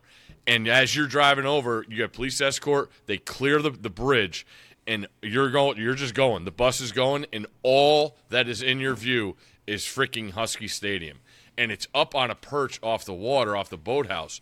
So you're looking at this thing and you're like, how freaking big is this? Because you're again, you're low on the water, and Yeah. then you obviously all you heard about was the noise, and you practice with noise, and good God, that thing lives up to the hype every time. Lumen, I'm texting all my Seattle guys, got a bunch of guys that live up there, played ball with guys that live up there. I'm like, all right, what's better? And they're like, they're both great. I'm like, no. I was like, you got something's got to be better Tap out. And this the the I have a group that uh, the guys that went to UW say Husky Stadium. The fans said Lumen, and I said, all right, I get to see for, see for myself. And being in there, it's raining pregame. You know, Scott starts his his show at three o'clock uh, local time, and teams are starting to come out, and you start getting this feel. You know, it's right in downtown. Uh, you know, people love that they could they could walk there. Uh, uh, the the travel situation. I mean, in Seattle, you take ferries to the games. That- Right. that's how many people are on islands and stuff. So I think the idea. I was thinking about this. The idea of losing the Sonics and the Anks there, and then with the rise of the Seahawks, there is a serious, serious passion there with their fans. And they, you know, they played. Your dad played in the Kingdom, and I'm sure he has stories about that, good and bad. But Lumen Field, man, because those fans do not care about if it's going to rain, if it's going to be cold, who are we playing, what's our record. All that is factored in there. And Scott and I were talking on the sidelines last night. He said, you know, when when Smith-Njigba catches that ball, it's a shock. It's it's an absolute shock. Like holy shit, they did it. But then when they confirm the interception, that's when I thought it was loudest because it's oh shit, we won. Like this mm-hmm. this is game, Yeah. you know. And it, it, it was just really really cool. And for us, Scott and I, being being the show that we do in DC, you know, most of the time midnight Eastern, it's only nine o'clock out west. So our, our, our, our so many of our fans and watchers and, and viewers are out there, and they were just ecstatic uh, to have have Scott out there doing the show with the guys. Uh, it, it was really really cool, and it lived up uh, to anything. It was Scott's first time in Seattle, um, so it, it, Like, it was period? awesome.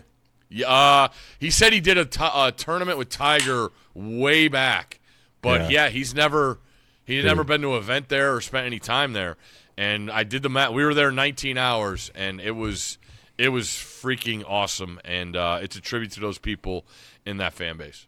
I talked about this uh, in the open a little bit, but like when I played in Oh. in St. Louis and we went up there early, maybe my first year. I mean, we went up every year, and it was such an eye opening experience to me because it was my first experience on the road early in that year and being like, oh, this is what the NFL's like. Yeah. Because in St. Louis, I mean, you know, it was we were a bad team, and um, Edward Jones Dome, admittedly, even if you're a, a Rams fan from that era, it just doesn't measure up to what they have there. I mean, like from the the high shot of the stadium to the cityscape to I mean, it's one of the most gorgeous stadiums, and the fans are insane Yes. and they love their players, and it's perpetually raining there.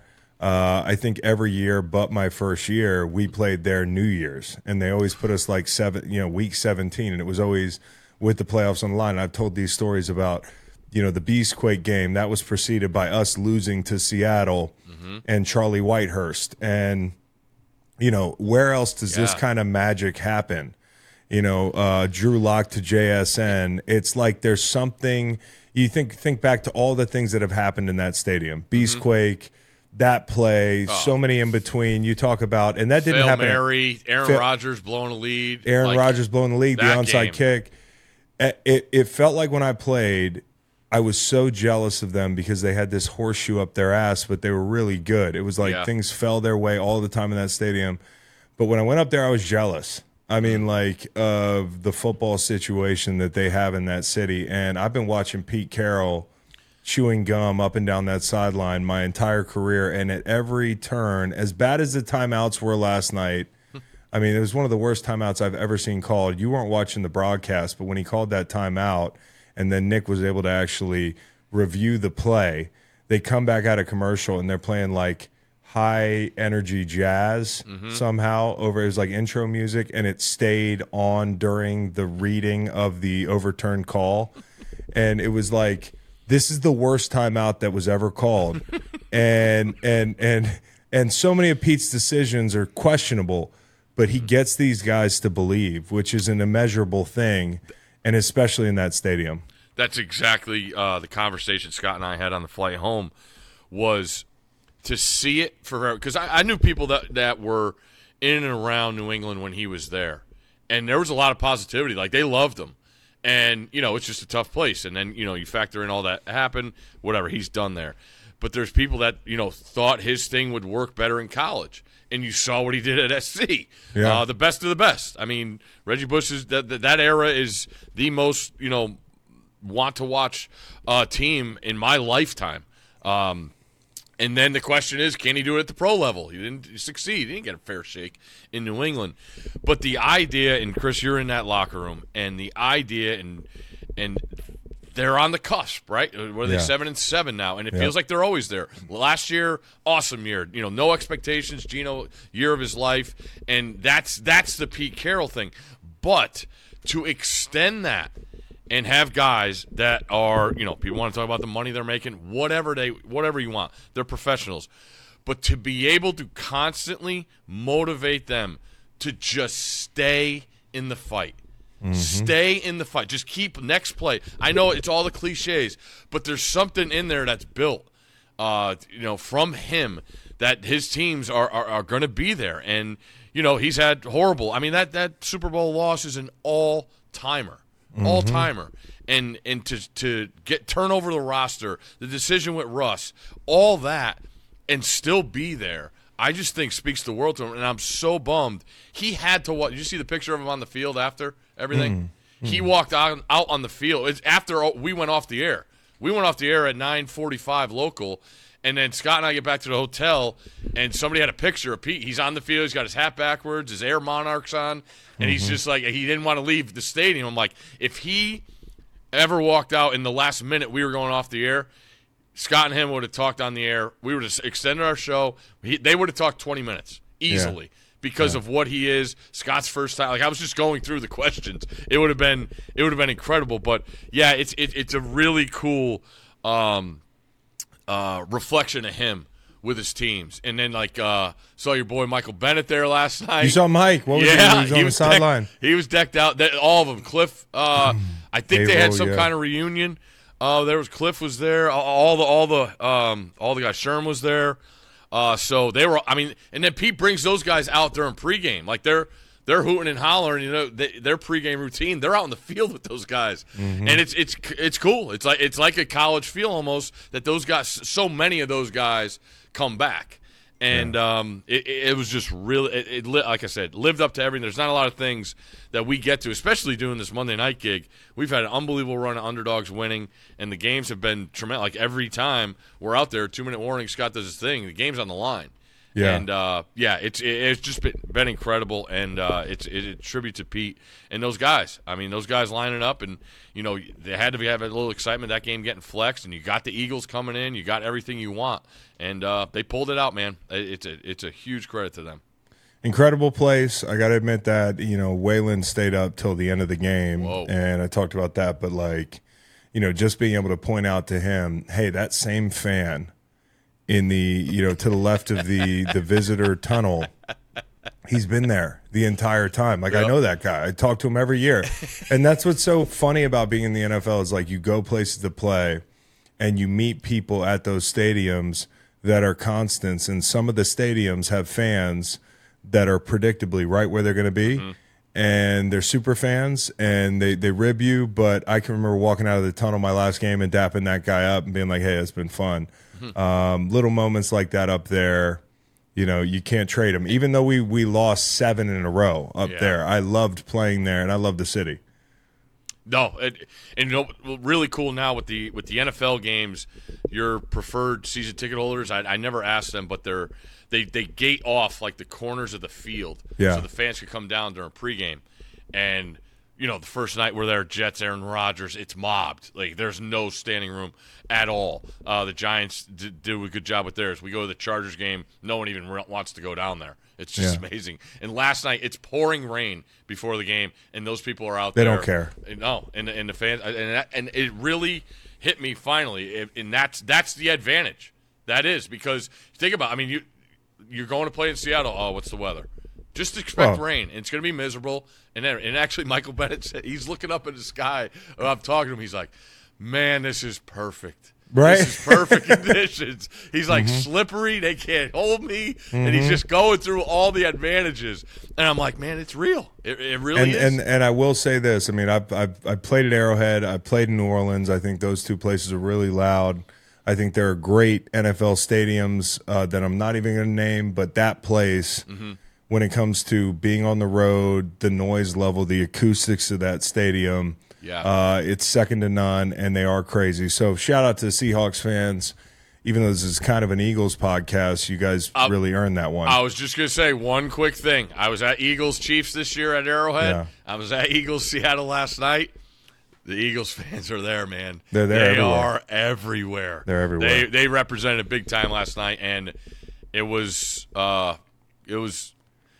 I won't say it was great, but it was different hearing my hearing the Eagles spelling lesson after the game and the win in Chiefs at Arrowhead, and not having to hear it in the whole post game. Mm-hmm. Yeah, yeah, yeah, That, that gets a little old for not a Yeah. non-Eagles fan, but shout out to them. They were they were tremendous and, and, and showed out for sure. All right, so the next question, we brought this guy up, Mm-hmm. and you framed it as Herbert or Lawrence. I mean, I'm going Herbert, but Yep, me too. and I also, dude, I I I gave this answer on Kevin Clark's show yesterday. He asked me, "What's the one thing that you wish fans knew that they mm-hmm. don't and they constantly miss?" And I think in general, it's not a it's not a cop out, but it's really it's real it really fits when you're talking about quarterbacks more than any position is context you know, like judging these quarterbacks with context, whether it's, you know, looking at everything that Herbert's had to deal with this year, or hey, when you look at CJ Stroud in the rain with a ton of guys down up front, which he's had a, all year, but now the guys outside are down. Um, he looks different, and I think he's that dude. But it just goes to show you how much context affects, um, you know, how you evaluate a quarterback. And you should look at Carolina the same way with Bryce, and so on and so forth. Jalen Hurts is a perfect example. I talked about this in the open. Last year, you couldn't say a bad word about him. Uh, but this year, they want to run him out of town after a game like last night. So when you think you know who a guy is, just take a beat and consider the context in which that player is playing, schematically and with the peop- people around him. And, and so I would I would caution people writing Justin Fields off. But Trevor Lawrence, there is not when I look at that offense, there's nothing that that that tells me he shouldn't be better. Like there's no like, oh, they don't have enough guys outside or the protection's terrible. I know they have in- injuries. Uh, ETN's a good player. You've got a good play caller who's done it on the highest level.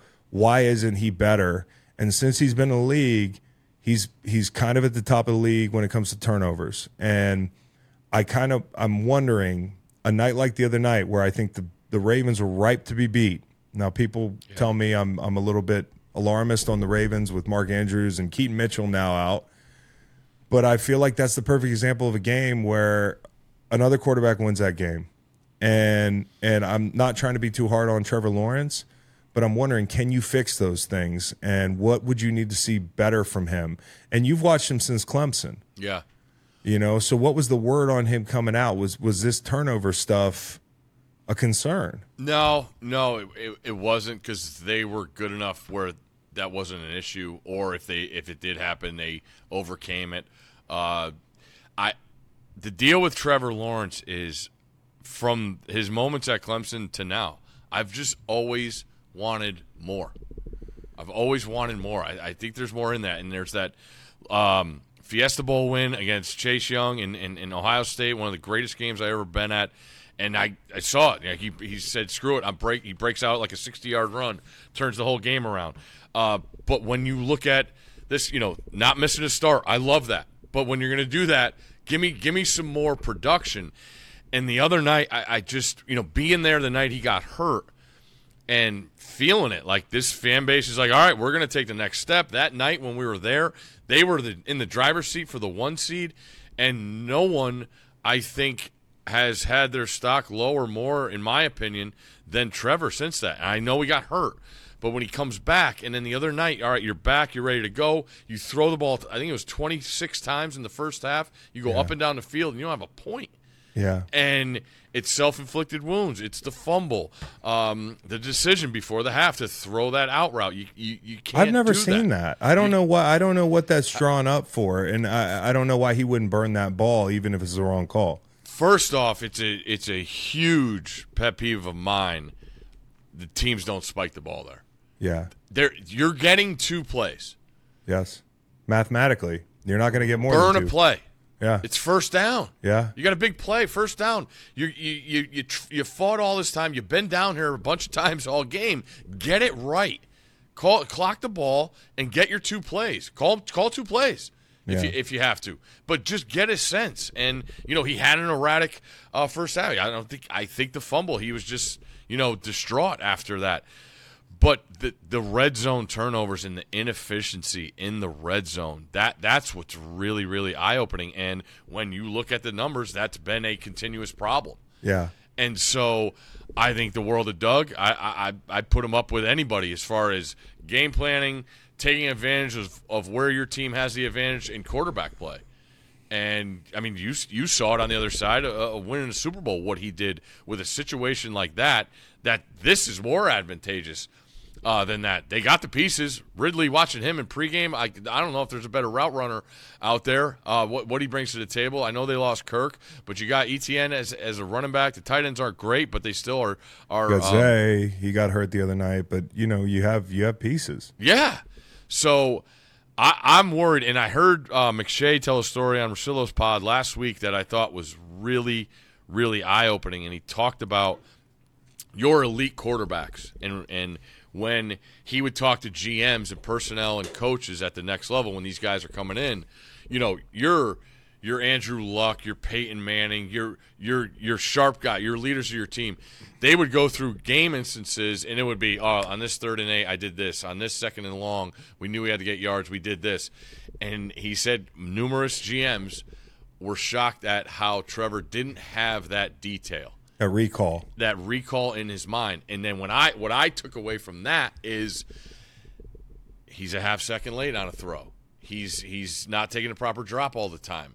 And you see that now as I heard that, I'm watching him Monday night, I'm like or Sunday night, and I'm like, there's it's it's it's still very, very good, but that that that little bit you know, is is what I see in the difference because I do not put him in that upper tier or second tier, whatever you want to tier quarterbacks now, uh, because of that the, the the the problems in the red zone. I think are so decision based, and if it's a if it's a quarter of a second late, whatever it is, I think that's what it is, and it's it it hasn't he hasn't shown improvement on it. Well, there's know? also something kind of interesting just came to me is when I think about a great quarterback, they're not just making the right decisions, they're not just making the right throws, they're also making the people around them better.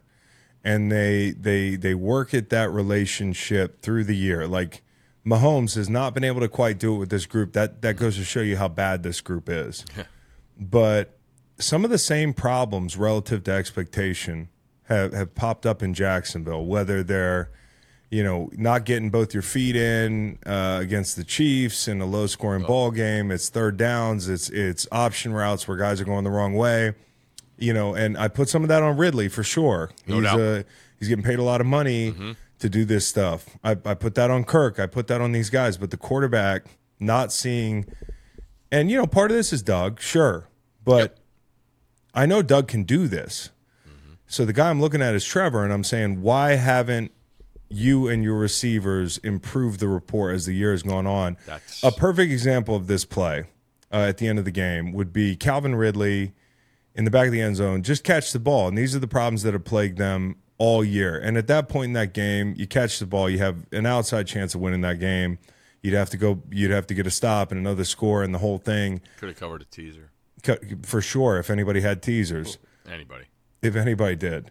But these are the problems that keep showing up for them, and they're not all on the receivers because the quarterback has a responsibility to get on the same page with these guys and get them on your page. And so, extra credit for a quarterback is not just making throws, not just making decisions, but improving the people around you. And that hasn't happened in Jacksonville either. And, you know, this division, when you looked at it last year, you were like, oh, they're tanking in Houston. Tannehill's on the way out. Um, the Colts are drafting a quarterback. This is our division, you know. Like, and you're sitting there watching, and look at the things that have happened to the Jags. If you want to do a stock up, stock down organizationally over the last year, nobody's arrow has been pointing more drastically down than the Jaguars because. Uh, and I put the Lions in this category too, as well as they've played because of what's happened around them, with with Chicago making some leaps, uh, with with the Vikings having a great head coach, with Jordan Love coming on in the AFC South. Now you have DeMeco Ryans, Mike Vrabel for now until he gets hired by the Patriots, um, and and then you've got you've got uh, Shane Steichen, and all of a sudden you look up and there's no foregone conclusion that you don't have the best coach in the division. There's no foregone conclusion. In fact, I'm sure of it that you have the best quarterback in the division. I think that's CJ Stroud. And these other teams are gaining ground and passing you. You could lose the division this year. And so I think it's it's an interesting conversation for Trevor, but also for this organization because teams are catching them. And they only had a lead for a second. Another thing that popped up this weekend that I didn't get a chance to talk to you about, and we really didn't talk about on the show, was the Kazee hit. Mm. Now, I went through because my take initially was, and I'll explain in a second, what else do you want him to do? Now, I, I go through the other four or five times that he's been disciplined this year by way of like $10,000 fines. And I went through this with Perryman, the backer for Houston, when he got uh, whacked for hitting people too hard. And, you know, I look back at the Zach Moss play, I look back, and I thought in those circumstances was absolutely insane that they were suspending him even with the, the, the prior infractions. When I look at the plays that Kazee has made this year, I see that there is a pattern. I do see that on at least two of those, I'm like, you could avoid these things. You know, like there's a play on Puka Nacua, there's a play against the Bengals where I think like, hey, keep your head up, that sort of thing. But they're different plays in this play the other day. Uh, and in fact, all these infractions that he got flagged for, I don't agree with, with with them all. I mean, there's one against the Jags where ETN is lowering his head first, and you know he's got to get his level under him, and sometimes people don't understand that. But on this play the other night, I kind of liken it to a guy who had like a criminal history. He got out and he's on parole, and somebody tried to, you know, rob his family, and he went too far, and then he's going back to jail. And I just don't think, like in a vacuum, I understand with his history, but I don't think in a vacuum. If you think that that's a a malicious hit and exactly what we're trying to get out of a game, unless you're going to say to me, just let him catch the football. When I ask you the question, what does he do there? I don't mm-hmm. know what the answer is. Yeah, because when you look at the one on Pittman, he doesn't leave his feet. You know, like Nope. that. That's that's always been, you know, the mo when I think about the feet. Like, all right, guy is extended. Are we also leaving our feet too? Because that's where you get, you know, the biggest The true launch, yeah. Yeah. So he doesn't do that, and yeah, like when I, I'm watching it, it it's like he has to wait for him to catch the ball, and then tag him down. Yes, that's You know? what people want him to do. I mean, Yeah, like there are people can't- there are people that say, "Hey, go for the ball." But what they don't understand there is the ball does not come without collision there. Like you there's that's you want him to go for the ball. That's what that looks like. Yep. Coming from 20 yards deep. There's no way for him to slow down anymore. He's running from the he's running from way back there. He doesn't have time to to gather his feet. And also, if you look at the launch angle of Michael Pittman, which he's not doing that maliciously, he's trying to catch the ball, but he's launching too. Yep. He's the one who's launching, right? He's launching to catch the ball. He's almost parallel to the ground. And as he's falling, uh, you know, because he has to lower his target even more because then you've got to get That- under a parallel guy whose head is down and his, his arms are outstretched. He's clearly defenseless. But for Kazee in a 13 7 ball game with the playoffs on the line, Yep. I want to know what you would rather have him do. And it sounds like you don't know either. Uh, the only thing I could say is he's got to go through Pittman's hands. yes. But from that angle, there's no way to do it. And, that's what I'm saying. And, and the contact might be worse because he's going to get the side of his ass, Yeah, yeah, yeah. which yeah. is way sturdy. You know, you A don't want to get yeah, hit a- by that. A so, fan, a fan said they'd rather him knee him in the head. I'm like, you, have you been hit with a knee in the yeah, head? It's worse. that- but that's what I'm saying. If you go through the hands, then it's worse. And the idea that it's, I mean, out for the year that that that's brutal to me. That No, that's I, I, I understand the track record. I understand. Now, I do will too. acknowledge that. I've seen a couple of the, uh, the But- a couple of those hits are, are you know they could be avoided. Yeah, uh, understood there, but I I, I think it's way too uh, rough of a penalty, and like I, it happens all the time. I I, I think you know now that we, with the hip drop, I was like we have to be able to tackle people, and I get it. There's no launch there. Is it?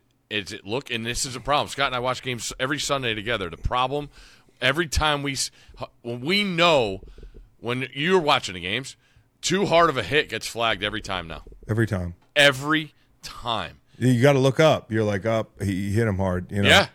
And it's just the way it looks and and offensive guys know that. Here's my thing too, is you know because people are going to be in the comments here this video and they're going to say he should go for the ball, he should do this, he should do that. If you're leaving a comment, please leave a detailed explanation describing because that's what I'm what what I'm asking for. Uh, the process with which he would go for the ball and not do what he did because I think if if you, if you think about going for the ball, um, running 15, 20 miles an hour, the ball's in front of his face. And if you want to go for the guy's chest where the ball is going to be, well, it's not going to be because he's going to catch the ball extended. He's going to land that way. But if you want to go for the chest, there's no way to get to the chest uh, without hitting him in the head because he's parallel to the ground. And I will say this he didn't lead with his helmet. I've heard some people saying he led with his helmet. He, at the very last second, changes his launch angle ever so slightly to try to get the side of his shoulder on that guy. Now, you can say it's malicious, you can say you want it out of the game, and I would say, hey, I'd like to see it out of the game too. But my question is, what would you rather him do? And I, I read a guy on Twitter who watches a lot of film and will go unnamed and said, you just got to let him catch that ball. It's just not worth it for anybody in that situation Tell Mike Tomlin that. tell Mike Tomlin that who who might lose his job. Mm. You know, and and so I tell these guys that who are going to lose out on the playoffs and all that stuff. I'm not saying that's the difference in the game. Nope. But up 13 second at that point, if that play doesn't stand and they don't get the 15 yards, the game could be different. And so uh, you got to get that ball off him. I don't know what else to do there. Hopefully, you just don't have a, tr- a track record. Walking I would like into the the situation. referees to show us too. what That's what I'd like to doing. see. That- That's what I'd that's like what to I see. want. Those are, those are the videos I want. I want. To I want to. I want to. I want a physical demonstration Correct. of how you would do it. rather than throwing the flag right at the guy. he threw the flag right at him. You know, you almost had a Orlando Brown senior situation. Yeah. Okay. So um, here's what we got to talk about today. We're going to get into a little bit of college football afterwards, but I think it's really interesting to look at the playoffs if they started today because the first two years of Super Wild Card Weekend, um, they were a little much, and not all the games were high quality. I mean, you talk about having backups now in the playoffs for the NFL. I still think this year could be the best wild card weekend, even with the quarterbacks that were probably trodden out there, especially in the AFC. Look at last year, Steve. Seattle at San Francisco, that's a 10 point line. LA at Jacksonville, uh, I believe it was one and a half. Uh, so that was a pretty good game. You had to come back the whole Yep. thing.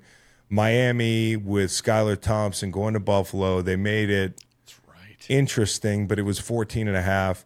You had the Giants at the the the Vikings, Blowout. which which Oh, was no, no, that that was was, a great was game. That was, the Eagles. You're Sorry. the Eagles. Yeah, the Giants at the at the Vikings was maybe the best game of wild card weekend, including that big comeback. And then you had Baltimore Cincinnati with a backup quarterback, Cincinnati laying over a touchdown. Dallas at Tampa Bay, which we could see again this year. um, and that was a three point line, but not a fun game to watch. No. Uh, and if you go back to 21, you had Colts at Bills. That turned out to be a really good football game. If you remember that at the very end of that game, Philip Rivers, they almost beat the Bills, but that was a seven point line. You had Rams at Seahawks, which I believe, looking at that line, I'm not misremembering. I think they had Wolford starting that game. Um, and then Bucks at Washington. Heinicke was a backup at that point, technically. Seven and a half Oh, yeah, point line. Yeah. These are these are the games with nobody in the stands. Yes, you had Ravens Titans, which was a good one. Bears at Saints, the Nickelodeon game. That was one of the most dog shit playoff games I've ever seen. That was a nine point line. It was Trubisky. Yes. And then Brown Steelers was a great game. Uh, the Browns jumped the Steelers on the road, and that was when the Steelers were kind of they finished with eleven straight wins, and they were kind of fraudulent. And Ben couldn't move the whole Ben's thing. last game. It was Ben's. I think it was the last game. Yeah, because they got in on the last day of the season. I think Right. I remember. Yep. And then and then you look at if you look at this year, and this is why I actually think it could be better. There's one game to me, and we're gonna guess these lines that I think could be close to a touchdown. We'll start in the NFC. Right now, it's Cowboys hosting Rams. Uh, it's it's Lions hosting Vikings. It's Bucks hosting the Eagles. Now, although I think that flips, um, the Niners on the bye, and in the AFC you have the Ravens on the bye. You have the Colts visiting the Dolphins. You have the Bengals visiting the Chiefs. You have the Browns visiting the Jags. So let's start in What was the, the last one? The Browns, Browns, vi- visiting the Jags Oh, I would love that game. a little rematch. Yeah. Um, so which which wild card game would you be most excited to see? And then we'll we'll we'll we'll go down and, and guess the lines. Uh, I really want the Browns to go to the playoffs. I I think what they've overcome this year, and then just what we talked about with Trevor Lawrence, Yeah. like with everything there, and you get a home game. I I I'd take that one. I take Browns. Jack. I think. I I mean, I know we just saw it, and the you know the not knowing if Trevor was going to great play. game. It'd be a great game. It was Oh, a great game yeah. the first time. It'd be a great game the that second time. defense you know is going to travel uh, in Jacksonville gets their chance at home. That's that's what you want.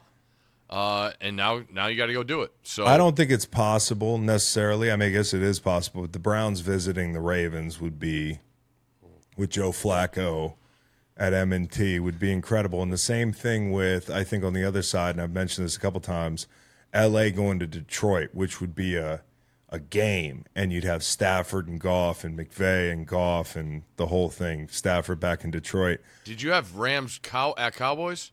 So right now it's Rams at Cowboys. Yeah, that that would be with Rams healthy. That that's Dallas doesn't want that. No, nobody wants the Rams right now. The Eagles don't want the Rams right now. Um, nobody wants the Rams right now. But if you look at it, let's start in the AFC. Colts at Dolphins. You guess the line. I'll give you what I what I had. I think it's seven. I had it at six. Okay. Okay, we're we're parking our car in the same garage here. We got uh, Bengals at Chiefs. What say you? Six. I got four and a half. So I guess I'm betting the Bengals. Uh, and then we got Browns at Jags. Oof. Jags minus one. I have Jags minus two. Okay. I got Jags minus two. And then we've got Cowboys hosting the Rams. Now, if you look, the first time they played, it was an absolute massacre. Yeah.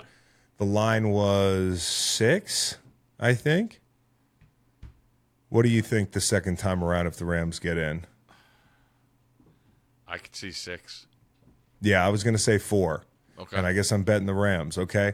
So Lions hosting the Vikings. I think it's four as well in this game. Oh, I think it's more.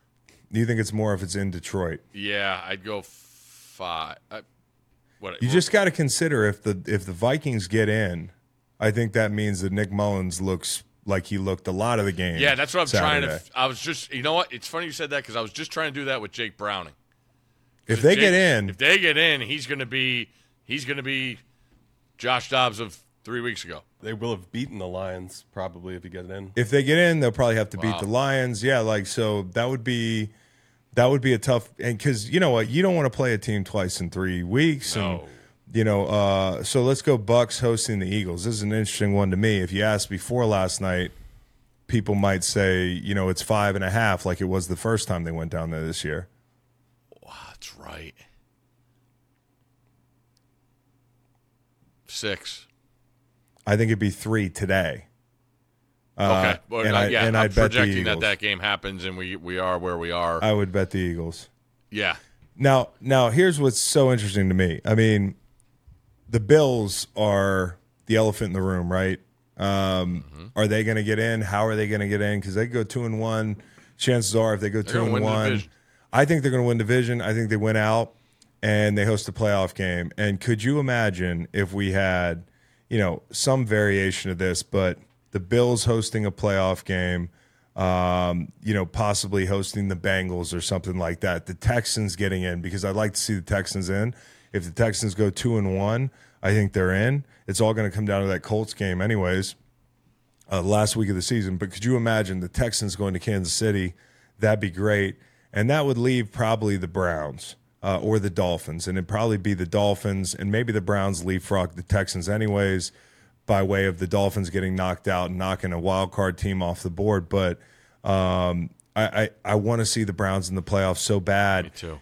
There's there's too many teams in the AFC that I really want to see in the playoffs. I mean, I really want to see Browning in the playoffs. I really want to see the Browns in the playoffs. I really want to see the Texans in the playoffs. And I know the Dolphins are getting in the playoffs. Even if they lose out, they're going to get in the playoffs. So one of those teams is going to lose the game of musical chairs. And I, I don't know who you you you'd actually not mind. I mean, I want to see CJ Stroud in the playoffs, but what do I want to see that more than I want to see Joe Flacco and the Browns in the playoffs? No. I think the Bengals And might I'm, be the odd I'm man out. new fresh blood too, but so yeah, it's more about the Browns with me, not not not Flacco. Like I said, that that defense, I've I've thought. I mean, I think we talked week two or week three about what I saw from them. I'm just like, wow, this is this is sustainable. And now obviously they lose Chubb and the quarterback situation with what it was, but those guys, the way they're playing and what they bring to the table every week, they I think they deserve to be in. Now they got to go do it. Uh, feel like Houston's a little too fast. Yeah, you think it's too fast. I and, think it's and, too fast. And they stole that one last weekend. You Oh. know, I- if they were at full strength, I, I honestly think if they were at full strength, they had Tank Dell. Um, I, I think they could win a playoff game in the playoffs, at least one. Um, I think CJ is that good, and I I like this team enough. But the injuries they've had, they're going to be tough. Now, a little preview into the locks, which are coming up next. I like their chances this weekend. So do I. Mm. Good to know. I do. While we're on this, I'm just thinking about who who's the first team that would go to San Francisco. As of right now, Matt, who would go to San Fran? It'd So be they the, would. it'd be the if worst all the winner. favorites won, If all the favorites won, it would be Philly. it would be Philly. Wow. Yeah, but it would be Dallas because Philly's going to win out. If Philly Hey. and Dallas both go three and zero, Philly's going to win out. Listen, I. I couldn't down. I couldn't give them out because I don't give out other teams when the Eagles play. Like if you'll notice when the San Francisco 49ers played the Eagles, if you asked in this building, I was like, yeah, San Francisco. And when on the on the show, I just didn't pick it. I was like, I'm not prepared to pick this game. Got it. and um, and you know Dallas a little bit of a hedge for me, but last night was a game I didn't feel great about for the Eagles, and the next couple I feel like they can win those even with the problems they have, and if it stays the way it it stays, the Eagles are going to take the NFC East, um, as I understand it. So Yep. you know th- it might be Dallas going to San Francisco, you know, and it might be the Eagles Yeah. uh, headed to Detroit or vice versa. And they're going to have to go to Tampa the week before, or whoever the NFC South is. Yeah. So, So pretty that's- interesting. A lot riding on that thing because I said this on the show the other day. The reason that Bucks win's so important is, you know, if you want anybody to win the division from the NFC South, and you're one of the Cowboys and the uh, the Eagles, you probably the last team you want to win the division would be the Bucks, um, because those guys have been there. Uh, quarterback hasn't, but he's been around, and Canales doing a good job, and and they got the run game going. The Saints, tough place to play, but I just don't know who they are. And the Falcons, you'd love it if they won the NFC South. Oh, They can't get out of their own way. no doubt. Can you? Hey, I would say this again. Can you believe Arthur Smith, man? Like, here's my problem, and it's encapsulated perfectly in this sequence. Bijan Robinson, your best chance to win that game, and any game you play in, he fumbles. It's a bad fumble. You yank him. You can't really run the ball on the few uh, possessions you have left. it leads to a second and long, and that's where Ridder goes hero ball in the red zone, where all you need to do is be a game manager. The irony for me is you took Bijan Robinson out of the game because he's not taking care of the football, and the guy that you've defended all year long, even giving Heinicke the hook when you put him in, is Desmond Ridder. And Desmond Ridder is a turnover machine, and he's cost you multiple games by not taking care of the football. But you take the best player on the offense out, you know. And earlier in the game, at third and seven, at midfielder in plus territory, it's a seven-three game, and they go under center and hand the ball to Bijan Robinson because you don't trust your quarterback. So I don't know what the fuck they're doing down there. Yeah, it's and now I just saw that Heinicke's coming back. I like that. Yeah, I like that. I, I think you have to. I You mean, have you. You, you talked about the confidence thing, like that's basically right there. Um, the Well- aftermath of it, you know. Speaking of confidence, uh, I'm not that confident in my locks. We're all uh, winners so far this year 22, 21, and 2. Uh, bringing up the rear here. I had a bad weekend. Uh, making 25 and 20, and Steve 25, 19, and 1. I got a little ground to make up with. Um, I can't remember if we do these things through the playoffs usually. Weren't we doing these? Or no? We We should did just do one.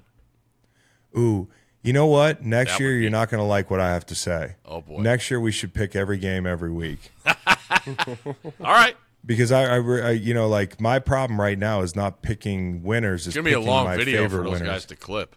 Yeah, it is. but you know, they're they're good at this stuff. I think then They it are. goes to a graphic. You know, There you go. Um, it's like the but NIL. but right now, you know, last weekend, just to take you through it. I had the Bills. That was that was great. Mm-hmm. I had the Falcons. Desmond Ridder, as you can already tell, not very popular with me. I knew it's like the Kadarius Toney thing for me. You know, it's I'm Patrick Mahomes on the bench. I keep giving you these chances, Desmond. I cannot believe I gave him out in a lock. All all week I read about how it was a sucker bet, and it turned out to be because Desmond can't ice the game or the cover. I had the Vikings Bengals under 39. That one got away from me late. Uh, Macon took the Lions minus five. That was a no brainer. Jags plus three and a half. And then the Browns minus two and a half. Bought the half point. Okay. Uh, I had in real life Bears plus three. And that ball, when it hit Mooney's chest, Oh, and then five minutes later, after I caught my breath, I asked, "What did these guys have in the locks?" Because I know somebody was on the Browns and somebody was on the Bears, and both you motherfuckers won because you both you both bought half points and it landed on three. yep. So Steve had the Bears, he had the Rams, was a good play. I like that one in real life too. And then Saints minus Saints six. were my favorite pick of the year. wow, what did you see? There's no cutlets in New Orleans. It was that was it was that simple. That thing was done. We've got the locks this week, the suggestions. So I'm up first, and without batting an eye, I'm going to take the Dallas Cowboys. Uh, this is a tailor made bounce back spot for a team, in my opinion, that people don't understand. Okay, people think they're frauds. It all depends on who you play. Can you run the ball up the middle of the defense? Can you pound the middle of the defense? I don't think that's what Miami is going to be able to do. They're going to get out on the edges, right?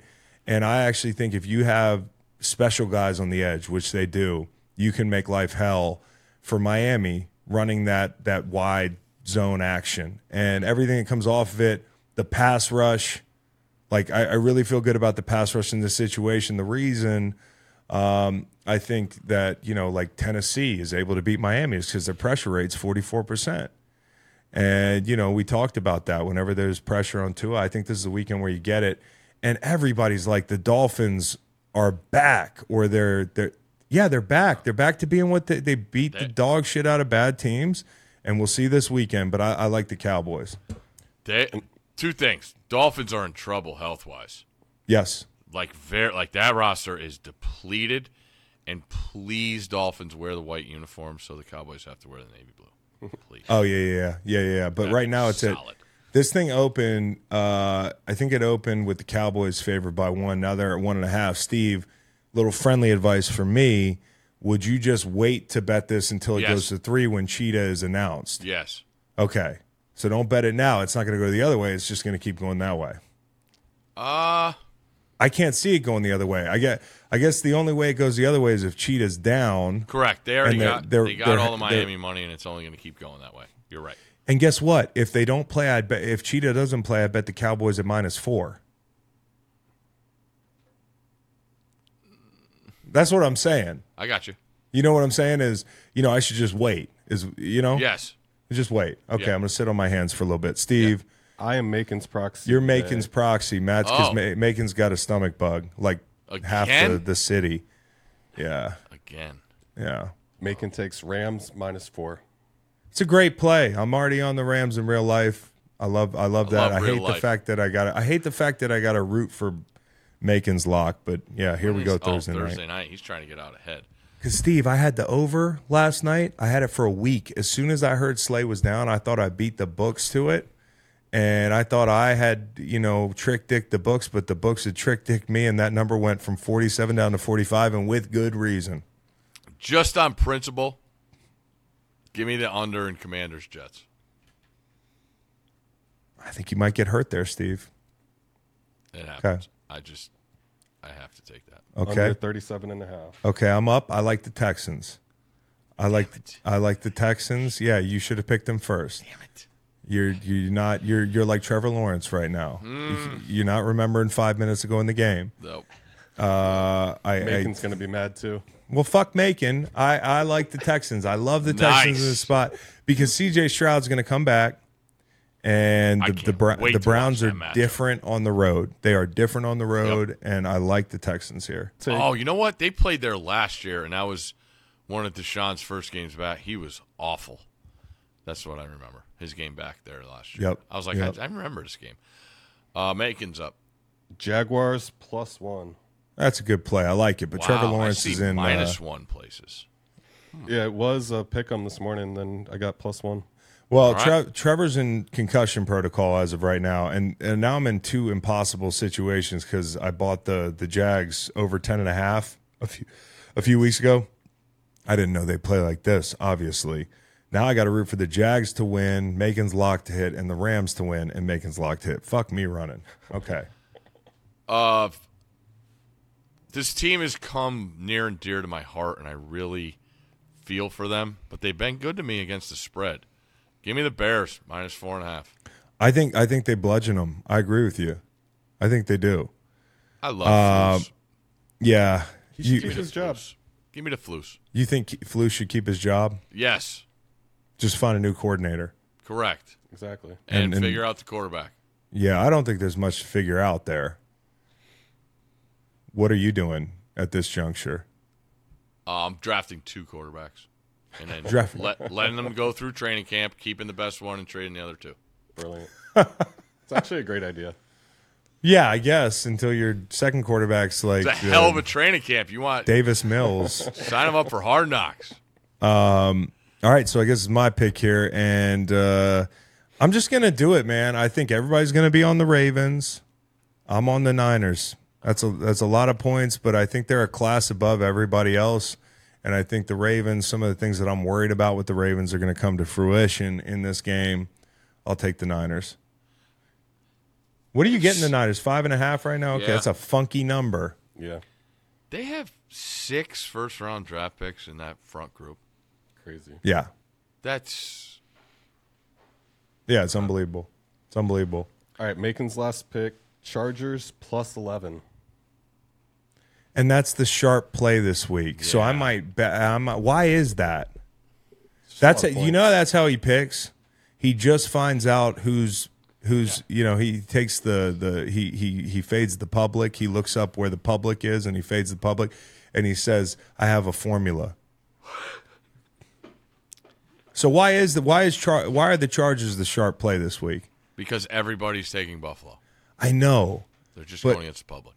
I know, but why? Like, why did we all agree that we knew everybody would be taking Buffalo, but there's enough people that are willing to look at what Easton Stick did last week? Like, how many points are you assuming they score? I guess is my question.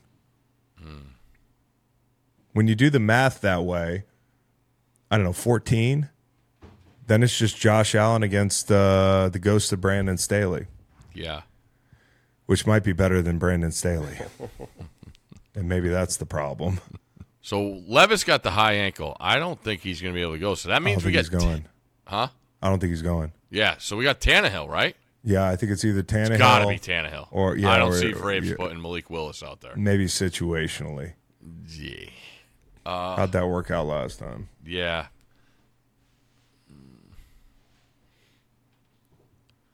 I'm going to take the over in the Packers and Panthers game. Wow. 36 and a half. Low number. It is a low number. You got Joe Barry out there. Everybody's favorite guy. You know, uh, you never know what happens. And then going through some of these other games to see what what, what we're eyeing Hold up, You want your outside. half point? Oh, I'll take my half point. Yeah, fuck yeah, I'll take that somewhere. I- I'll take Makins on the Jaguars. Where you want it, Chris? I'm gonna take it with the. Ooh, that's tough. Either the Texans or the Niners, because I'm not worried about the Cowboys catching points. Niners minus five. I feel like more games end at two True. than five, so I'll take I'll take Texans minus two. Uh, put mine on the Bears, please. Gotcha. He said please and everything. Try. All right, so if we're looking at the slate, uh, Browns Interesting Texans. slate. I, it really is. If you're sitting there watching the one PMs, how you got your TV set up this week? How many TVs do I have? You got like four. Okay. One of them's big, the other three are small. Okay. Um, the big is Texans Browns. Yeah, that's the big TV for me too. I have to put Commanders Jets on just to see it. I'm not putting it on. Maybe Come I'm on! Going, I'm going Lions Vikings.